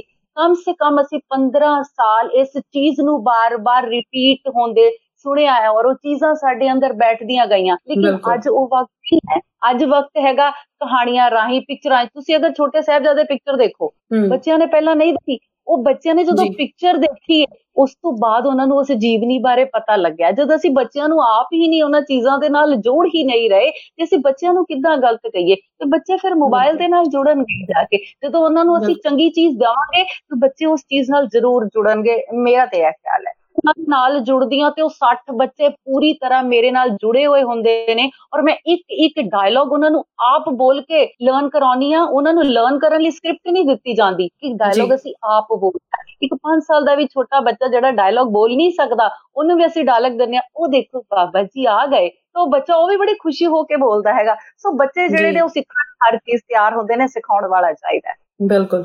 ਸੋ ਬੱਚਿਆਂ 'ਚ ਬਹੁਤ ਕਪੈਸਿਟੀ ਹੈ ਬੱਚਿਆਂ 'ਚ એનર્ਜੀ ਵੀ ਹੁੰਦੀ ਹੈ ਸੋ ਮੇਰੇ ਖਿਆਲ 'ਚ ਬੱਚਿਆਂ ਨੂੰ ਅਸੀਂ ਆਪਸ਼ਨਸ ਦੇਣ ਦੀ ਲੋੜ ਹੈ। ਜਦੋਂ ਬੱਚਿਆਂ ਨੂੰ ਪਤਾ ਹੈ ਕਿ ਸਾਡੇ ਲਈ ਆਈਪੈਡ ਜਾਂ ਫੋਨ ਤੋਂ ਇਲਾਵਾ ਕੋਈ ਆਪਸ਼ਨ ਹੀ ਨਹੀਂ ਹੈ ਤੇ ਬੱਚੇ ਵੀ ਕਿੱਧਰ ਜਾਣ? ਬਟ ਜਦੋਂ ਇਹ ਅਸੀਂ ਇਹੋ ਜਿਹੇ ਉਪਰਾਲੇ ਕਰਦੇ ਆ ਸੋ ਸਾਡੇ ਮੈਲਬਨ 'ਚ ਵੀ ਅਸੀਂ ਵਡਭਾਗੇ ਆ ਕਿ ਅਸੀਂ ਬਹੁਤ ਵਧੀਆ ਜਿਹੜੇ ਉਪਰਾਲੇ ਨੇ ਹੋ ਰਹੇ ਨੇ। ਸਾਡੇ ਕੋਲ ਬਹੁਤ ਸੋਹਣੇ ਜਿਹੜੇ ਆਰਟਿਸਟ ਨੇ ਉਹ ਇੱਥੇ ਪਹੁੰਚ ਕੇ ਤੇ ਉਹਨਾਂ ਨੇ ਥੀਏਟਰ ਅਕੈਡਮੀ ਸ਼ੁਰੂ ਕੀਤੀਆਂ ਨੇ। ਸੋ ਉੱਥੇ ਕਲਾਸਿਸ ਵੀ ਬੱਚਿਆਂ ਦੀ ਚੱਲ ਰਹੀਆਂ ਨੇ ਤੇ ਅਸੀਂ ਦੇਖ ਰਹੇ ਹਾਂ ਕਿ ਬੱਚਿਆਂ ਦੇ ਵਿੱਚ ਬਹੁਤ ਵਧੀਆ ਜਿਹੜਾ ਇਨਸਪੀਰੇਸ਼ਨਲ ਜਿਹੜੇ ਮੈਸੇजेस ਲੈ ਕੇ ਤੇ ਪਲੇਸ ਲੈ ਕੇ ਜਿਹੜੇ ਆ ਰਹੇ ਨੇ ਤੇ ਲਰਨ ਵੀ ਕਰ ਰਹੇ ਆ ਤੇ ਦੂਜਿਆਂ ਨੂੰ ਵੀ ਇਨਸਪਾਇਰ ਕਰ ਰਹੇ ਆ ਸੋ ਆਈ ਥਿੰਕ ਇਹ ਬਹੁਤ ਵਧੀਆ ਜਿਹੜਾ ਅਸੀਂ ਕਹਿ ਸਕਦੇ ਹਾਂ ਜੀ ਉਪਰਾਲਾ ਹੈ।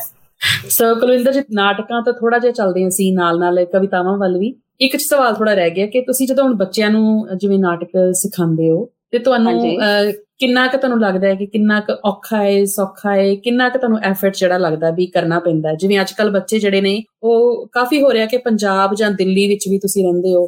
ਮੈਨੂੰ ਪਤਾ ਕਿ ਦਿੱਲੀ ਦੇ ਵਿੱਚ ਖਾਸ ਕਰਕੇ ਬਹੁਤ ਸਾਰੇ ਪੰਜਾਬੀ ਘਰਾਂ ਦੇ ਵਿੱਚ ਵੀ ਹਿੰਦੀ ਹੀ ਚੱਲਦੀ ਹੈ।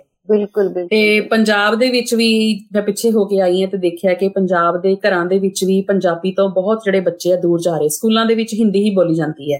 ਬਿਲਕੁਲ। ਸੋ ਬੱਚੇ ਵੀ ਕੀ ਕਰਨ? ਬੱਚੇ ਕਾਫੀ ਕਨਫਿਊਜ਼ ਹੋ ਰਹੇ ਨੇ ਨਾਟਕ ਲਿਖਿਆ ਸੀ ਜੀ ਸਾਨੂੰ ਆਪਣੀ ਹੀ ਮਾਂ ਬੋਲੀ ਬੋਲਣ ਲਈ ਜਿਹੜੇ ਹੈਗੇ ਆ ਉਹ ਫਾਈਨ ਦੇਣੇ ਪੈਂਦੇ ਨੇ। ਬਿਲਕੁਲ। ਮੈਂ ਖੁਦ ਐਕਸਪੀਰੀਅੰਸ ਕੀਤਾ ਹੋਇਆ ਜੀ ਕਿੰਨੀ ਪੁਰਾਣੀ ਗੱਲ ਹੈ। ਆਪਣੀ ਮਾਂ ਬੋਲੀ ਬੋਲਣ ਲਈ ਵੀ ਅਸੀਂ ਜਿਹੜੇ ਹੈਗੇ ਉਹ ਫਾਈਨ ਜੁਰਮਾਨਾ ਦੇਣਾ ਪੈਂਦਾ ਸੋ ਇਹਦੇ ਤੇ ਮੈਂ ਚੰਦਾਈ ਲਿਖਿਆ ਨੇ ਸਭ ਤੋਂ ਪਹਿਲਾਂ ਮੈਂ ਆਪਣੀ ਮਾਂ ਬੋਲੀ ਤੁਹਾਨੂੰ ਸੁਣਾਵਾਂਗੀ ਕਿ ਊੜਾ ਐੜਾ ਈੜੀ ਸੱਸਾ ਹਾਹਾ ਪਿਆ ਅਜ ਰੋਵੇ। ਊੜਾ ਐੜਾ ਈੜੀ ਸੱਸਾ ਹਾਹਾ ਪਿਆ ਅਜ ਰੋਵੇ। ਭਾਸ਼ਾ ਦੀ ਇਸ ਬੇਕਦਰੀ ਵਿੱਚ ਕੱਲਾ ਪਿਆ ਖੜੋਵੇ। ਕੋਈ ਨਾ ਚੁੱਕੇ ਗੱਲ ਨਾ ਲਾਵੇ ਦਰਦ ਪਿਆ ਅਜ ਹੋਵੇ। ਊੜਾ ਐੜਾ ਈੜੀ ਸੱਸਾ ਆਹਾ ਪਿਆ ਅਜ ਰੋਵੇ। ਅੰਗਰੇਜ਼ੀ ਦੀ ਜੈ ਜੈ ਹੋਵੇ, ਹਿੰਦੀ ਮਾਸੀ ਡੁਸਕੇ, ਮਾਂ ਮੇਰੀ ਵਿੱਚ ਪਈ ਹਨੇਰੇ, ਕੋਈ ਨਾ ਆਣ ਕੇ ਪੁੱਛੇ, ਡਿਗਦੀ ਢੈਂਦੀ ਇਸ ਭਾਸ਼ਾ ਨੂੰ, ਕੌਣ ਆਣ ਫਿਰ ਚੁੱਕੇ, ਹੱਥ ਜੋੜਦੀ ਹੈ ਕੁਲਵਿੰਦਰ, ਭਾਸ਼ਾ ਦਾ ਭਾਸ਼ਾ ਦਾ ਸਤਿਕਾਰ ਕਰੋ, ਜਿਸ ਨੇ ਦਿੱਤੀਆਂ ਲੋਰੀਆਂ ਰੱਜ ਕੇ, ਨਾ ਉਸ ਨੂੰ ਘਰ ਤੋਂ ਬਾਹਰ ਕਰੋ, ਨਾ ਉਸ ਨੂੰ ਘਰ ਤੋਂ ਬਾਹਰ ਕਰੋ। ਕੀ ਬਾਤ ਹੈ ਜੀ, ਬਹੁਤ ਹੀ ਮਤਲਬ ਦਿਲ ਨੂੰ ਟੁੰਬਨ ਵਾਲੀ ਜਿਹੜੀ ਤੁਸੀਂ 17 ਨੇ ਉਹ ਸੁਣਾਈਆਂ ਨੇ ਬਹੁਤ ਹੀ ਕਮਾਲ। ਸਾਡੇ ਨਾਲ ਕਿਰਨ ਮੈਲਬਨ ਤੋਂ ਜੁੜੇ ਹੋਏ ਨੇ ਤੇ ਉਹ ਵੀ ਤੁਹਾਨੂੰ ਇਸ ਕਵਿਤਾ ਨੂੰ ਬਹੁਤ ਕਮਾਲ ਦੀ ਲਿਖਤ ਕਹਿ ਰਹੇ ਨੇ। ਸੋ ਬੜੀ ਸੱਚਾਈ ਹੈ ਜੀ ਕੌੜਾ ਸੱਚ ਵੀ ਹੈ ਤੇ ਬਹੁਤ ਜਿਹੜਾ ਇਹ ਦਿਲ ਨੂੰ ਜਿਹੜਾ ਜਿਨ੍ਹਾਂ ਨੇ ਇਹ ਜਿਹੜਾ ਪਿਆਰ ਬੋਲੀ ਨਾਲ ਸਮਝਿਆ ਹੋਇਆ ਹੈ ਉਹਨਾਂ ਨੂੰ ਇਹ ਅਹਿਸਾਸ ਜ਼ਰੂਰ ਹੁੰਦਾ ਹੈ। ਸੋ ਜਿਸ ਤਰ੍ਹਾਂ ਅਸੀਂ ਇਹਦੇ ਬਾਰੇ ਗੱਲ ਕਰ ਰਹੇ ਹਾਂ ਤੇ ਤੁਹਾਨੂੰ ਜਿਹੜਾ ਜਦੋਂ ਨਾਟਕ ਤੁਸੀਂ ਡਾਇਰੈਕਟ ਕਰਦੇ ਹੋ ਤੁਹਾਨੂੰ ਕਿੰਨਾ ਕੁ ਔਖਾ ਲੱਗਦਾ ਹੈ ਕਿ ਜੇ ਬੱਚੇ ਆਪਣੇ ਬੋਲੀ ਨਾਲ ਨਾ ਜੁੜੇ ਹੋਣ ਤੇ ਉਹ ਨਾਟਕ ਦੇ ਵਿੱਚ ਪੰਜਾਬੀ ਬੁਲਵਾਉਣੀ ਉਹ ਕਿਵੇਂ ਤੁਹਾਨੂੰ ਕੋਈ ਪ੍ਰੋਬਲਮ ਜਿਹੜੀਆਂ ਤੁਸੀਂ ਫੇਸ ਕੀਤੀਆਂ ਹੋਣ? ਉਹ ਜੇ ਤੁਸੀਂ ਸਾਡੇ ਨਾਲ ਸਾਂਝੀਆਂ ਕਰੋ। ਐਜ਼ ਅ ਡਾਇਰੈਕਟਰ ਮੈਨੂੰ ਕੋਈ ਪ੍ਰੋਬਲਮ ਨਹੀਂ ਆਂਦੀ ਕਿਉਂਕਿ ਮੈਂ ਤੇ ਮਦਰਾਸੀਆਂ ਕੋਲੋਂ ਵੀ ਪੰਜਾਬੀ ਬੁਲਵਾ ਲਈਏ। ਕੀ ਬਾਤ ਹੈ ਜੀ। ਮੈਂ ਹਰਿਆਣਵੀ ਹੋਏ ਮੈਂ ਉਹਨਾਂ ਤੋਂ ਵੀ ਪੰਜਾਬੀ ਬੁਲਾ ਲਈਏ। ਤੁਸੀਂ ਮੰਨੋ ਮੈਂ ਵੈਂਕਟੇਸ਼ਵਰ ਇੰਟਰਨੈਸ਼ਨਲ ਸਕੂਲ ਦੇ ਵਿੱਚ ਦਵਾਰਕਾ 10 ਸੈਕਟਰ ਵਿੱਚ ਹੈਗਾ। ਉਹ ਇੱਕ ਬੱਚਾ ਜਿਹੜਾ ਮੈਨੂੰ ਕੋਲ ਪੰਜਾਬੀ ਦਾ ਨਹੀਂ ਸੀ ਔਰ ਮੈਂ ਉੱਥੇ ਜਦੋਂ ਨਾਟਕ ਕਰਨ ਗਈ ਸੀ ਸੋ ਕਿਉਂ ਮੰਦਾ ਆਖੀਏ ਜਿਤ ਜੰਮੇ ਰਾਜਾਨ।